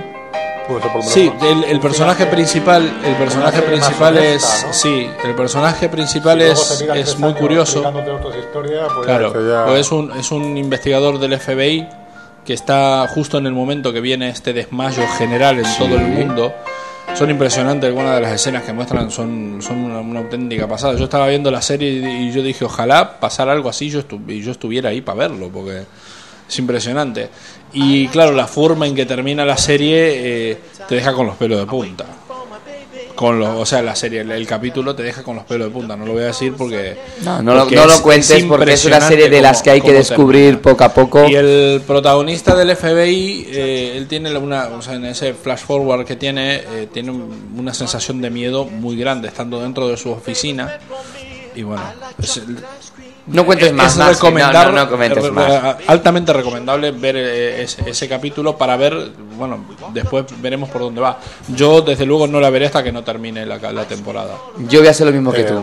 Yo no quiero ver todo un tiempo, sino porque yo creo que igual no son capítulos semanales, igual paran, tienen parones. La pinta que tiene esta serie es que sí son capítulos semanales, que no es como Perdidos, por ejemplo, cada capítulo. Por lo general, la mayoría de los capítulos no terminaban en tensión. No. Al contrario, relajaban el capítulo y ya está. Por lo menos la mayoría de los capítulos. Esta no, esta es todo. O sea, esta termina el capítulo y te querés comer las manos de la ansiedad por ver qué es lo que va a pasar. Porque es que en un momento empiezan a calcular los muertos que hubo durante el desmayo. Porque, bueno, comentar eso, que es un desmayo que sufre toda la humanidad. Pero claro, pilotos de avión, durante gente conduciendo, durante 2 minutos y 17 segundos. Entonces los aviones, solo en Estados Unidos 887 aviones se estrellaron, con todos sus muertos. Todos los hospitales... No cuentes más, Maxi, te lo pido, no cuentes más. Vamos esto es los 5 primeros minutos. Pero no cuentes más, impresionante. ¿Tiene Flash Gordon? No, eso es malo hasta decir basta. No lo sé, la hicieron al final. Aquí no, la echaron por Sci-Fi. Se meten en Sci-Fi, por eso digo que... Es mala, no. Uf, malísima. Bien, esta Flash Forward está considerada como la sucesora de Perdidos, con lo cual 4 estrena el primer capítulo de la nueva serie y el primer capítulo de la quinta temporada de Perdidos. Lo van a emitir en conjunto, Flash Forward y Perdidos, los dos. Un día la peña, Claro, ya para liarte. Sí iba a estrenar jueves, pero los fans se echaron encima porque jueves tenía que luchar contra Gran Hermano y Cuéntame, era un suicidio. Entonces 4 lo ha adelantado para el martes. O sea que los fans de Flash Forward también ven Gran Hermano y Cuéntame.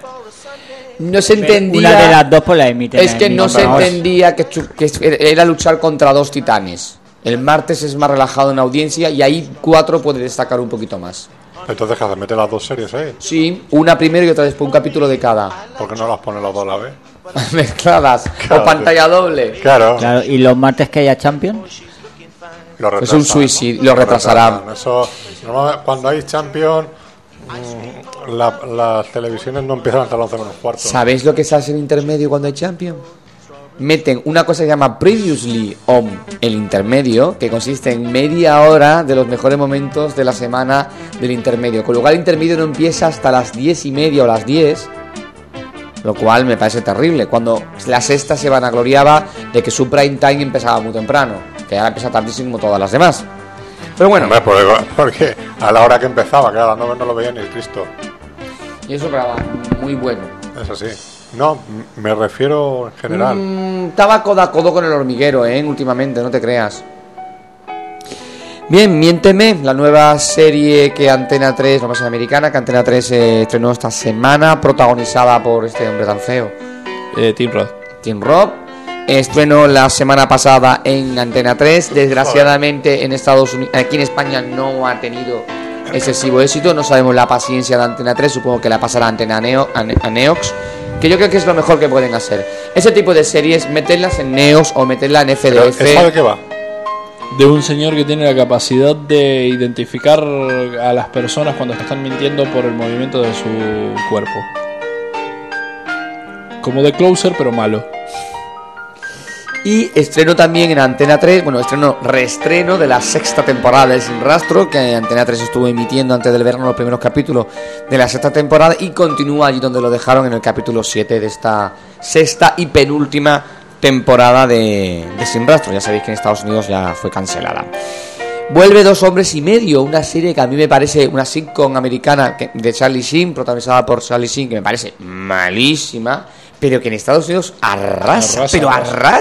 O sea, se las come con patatas a todas las series. Bueno, no, a todas no. Pero los sí.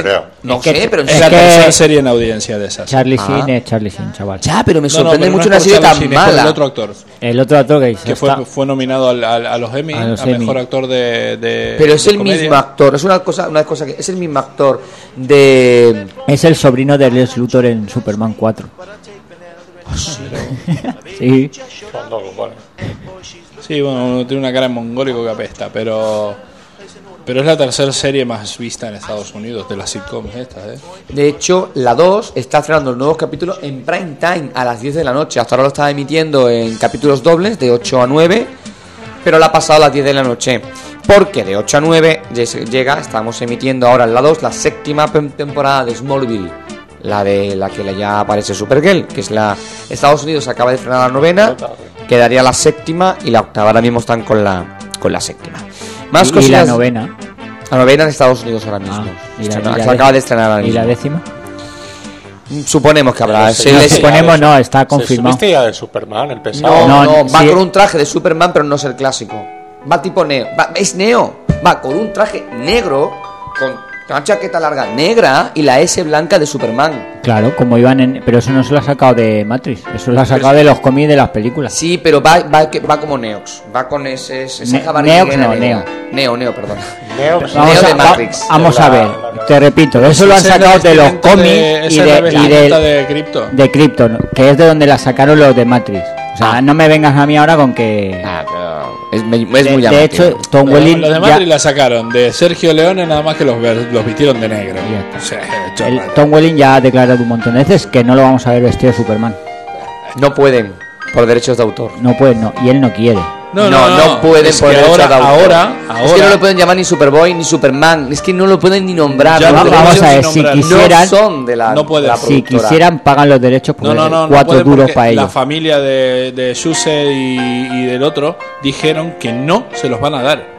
O sea, directamente la Warner no puede usar más ni el nombre del Daily Planet, no puede usar más DC el nombre. En DC están aterrados.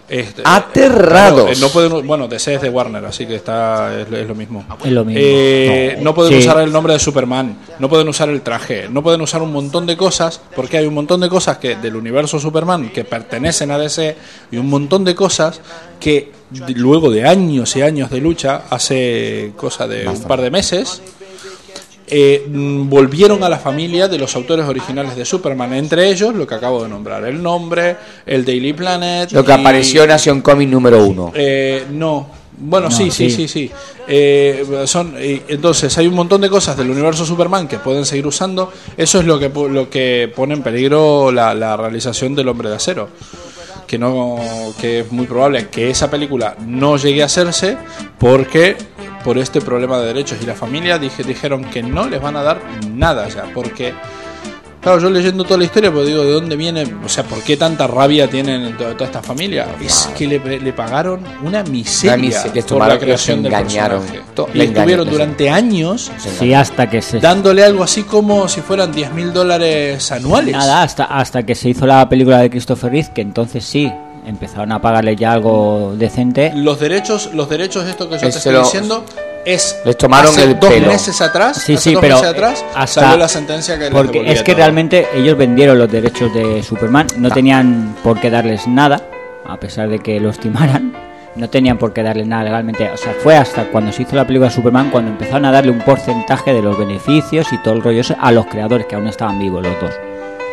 Ahora los familiares han dicho, una mierda, queremos más. Eso sí... No, quieren que los derechos sean de ellos, pero que son que fueron los creadores. No son los creadores, son los familiares de los creadores. Ellos no han hecho nada. No importa. O sea, la ley está así, pero yo lo veo fatal. O sea, coño, esos quieren vivir del cuento, independientemente de que timaron a los padres o abuelos o lo que si fuera. Si mi padre fuera el creador de Batman y a mí me estuvieran pagando una miseria...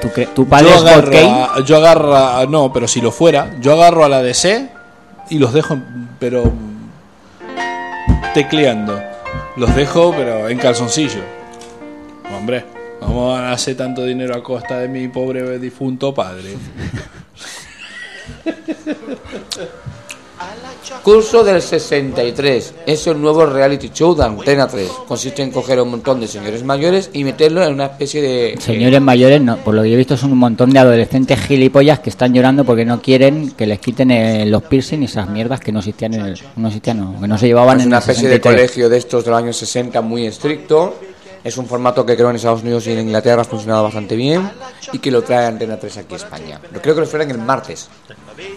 Este martes. Qué bueno saberlo. Bones, estreno de la nueva temporada en la sexta. De la quinta temporada, primer capítulo espectacular. Así que atentos esta semana. Sí, que van de la rápidos. Sí, es que Bones está arrasando en proporción a lo que es la sexta. Está arrasando. Una serie que ellos compraron así, no vengan por comprarla. En la sexta y en la Fox, o sea, emiten bastante rápido las temporadas. No sé, creo que funciona muy bien. Está arrasando, la gente le está encantando Bones. Es que es buenísima. Yo te digo, a mí me gustó la primera temporada. Vámonos a noticias USA. No has visto nada todavía. Noticias USA. Melrose Place, la nueva versión. A ver si me la va a poner ahí en Cajón Verde. Dos temporadas. Con solo 2 capítulos, no va bien de audiencia. ¿Y a quién le puede interesar si ya la primera era mala? ¿Pero el qué? Por Dios, hay un montón, somos un montón de fans de Melrose Place. Estamos deseando ver la nueva versión. Sí, tiene que ver, sin embargo, sensación de vivir sí está funcionando. A trancas y barrancas. Regular. Sí, arrancas y barrancas. ¿Sabéis qué ocurrió con la original Melrose Place? La original Melrose Place no levantaba cabeza hasta que contrataron a Heather Locker para ser Amanda Goodwin. Amanda. Y entonces van a hacer lo mismo. En la nueva versión van a volver a contratar a Heather para que vuelva a ser el personaje de Amanda y vuelva a subir la audiencia. Pero ¿y con qué la llevan? ¿Con un carro a la filmación? Porque y con un andamio, porque el otro día la vi, no sé en qué programa. Pero estaba en qué programa de televisión. Esa foto salió en internet. No era ella. ¿Qué?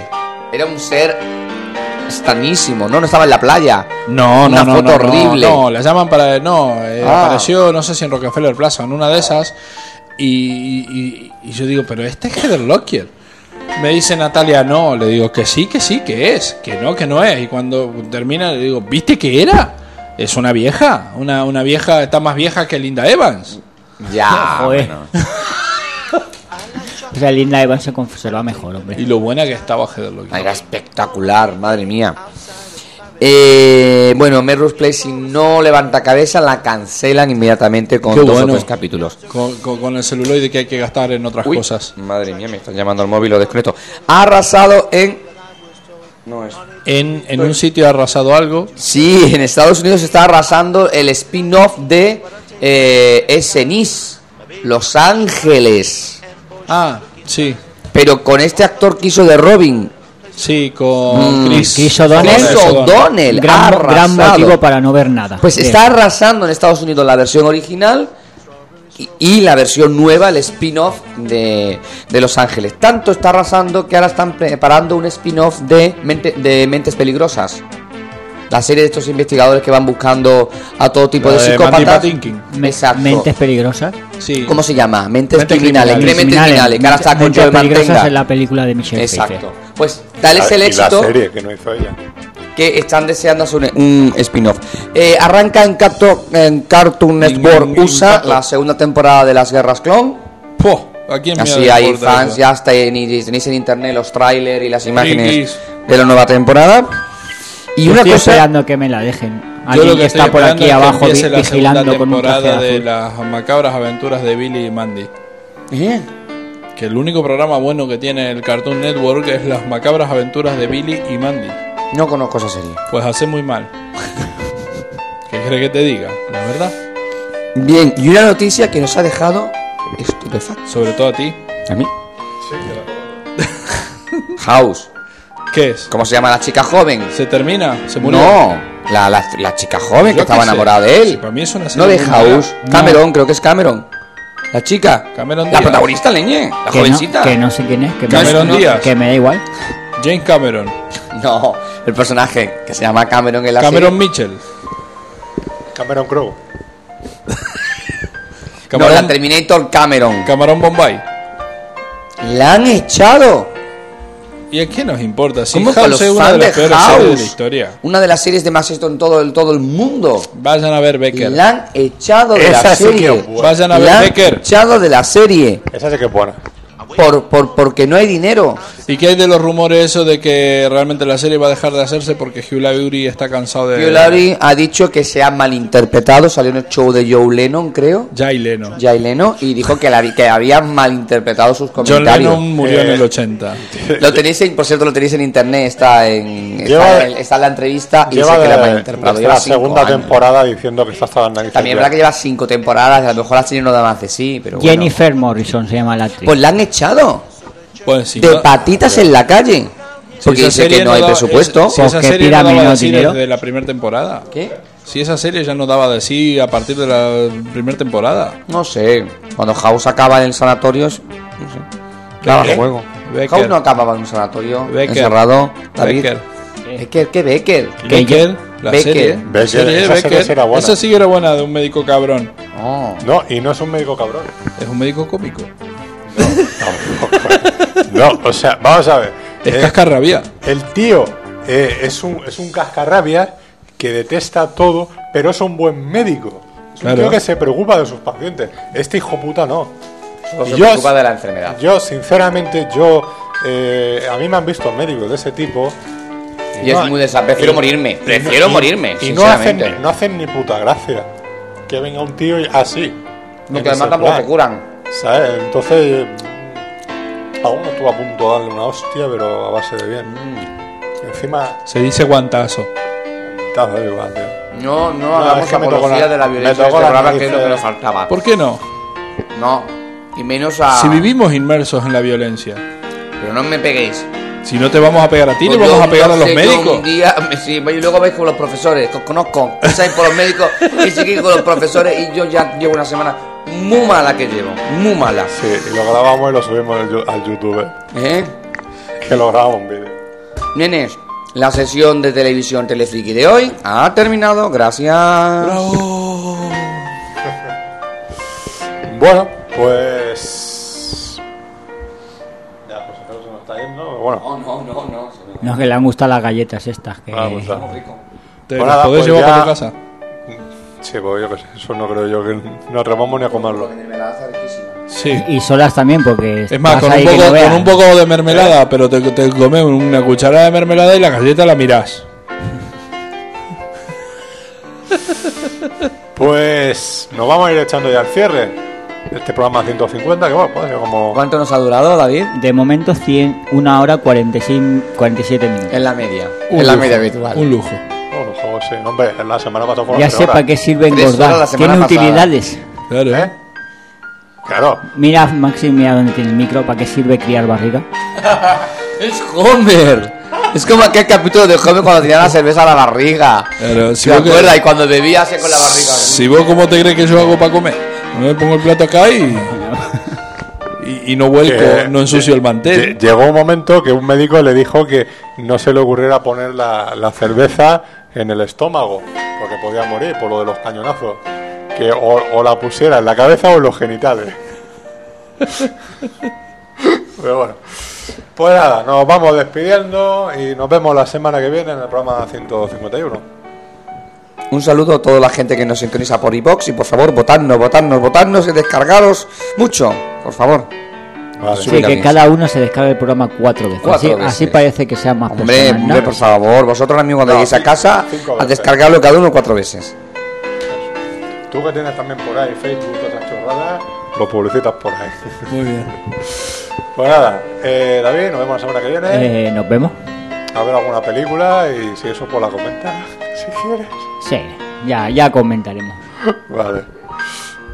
Así lo mismo, lo vemos la semana que viene. Bueno, es que me estoy durmiendo, tío. Vale, pues... Esto de la sección de televisión me aburre muchísimo. Como la de los estrenos, que me apasiona. Pues aquí no queremos tanto las secciones de los compañeros. Las voy a seguir haciendo hasta el último de los días, si no vaya librados de mí. Que me quitaste mi programa. Solo nos libraremos de en todas las vacaciones. Si no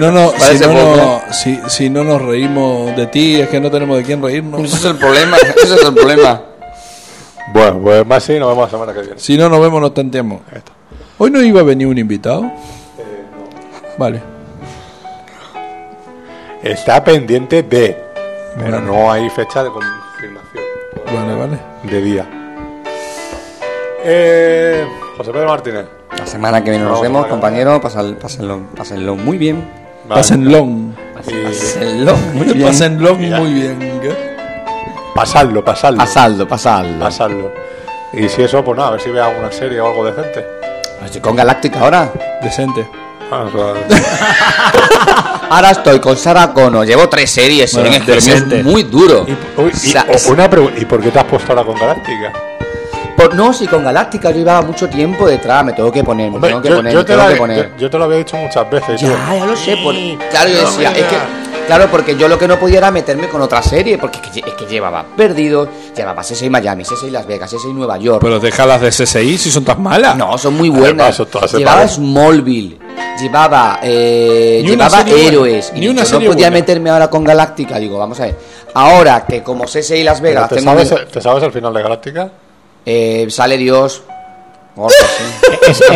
Eso es. Creo que está por Star Trek. Eso. Sí, estás confundido de mundo galáctico. Sale Dios y Spinete. No, sale Dios al final y dice: soy Dios. Sí, es verdad. Y Morgan Freeman. Sí, es verdad. Sí. Decimos a nosotros que es verdad que vimos el final. Por eso que sale Dios, ¿no? que sale Dios. Pues soy Dios y encantado. Y ahí se acaba. Que sale Dios. Exactamente. Y dice adiós. Y adiós. Ya pienso que ¿qué es lo que vamos a decir nosotros ahora? Bueno, así que aprovechando esto, pues nos despedimos. ¡Adiós! Espinete.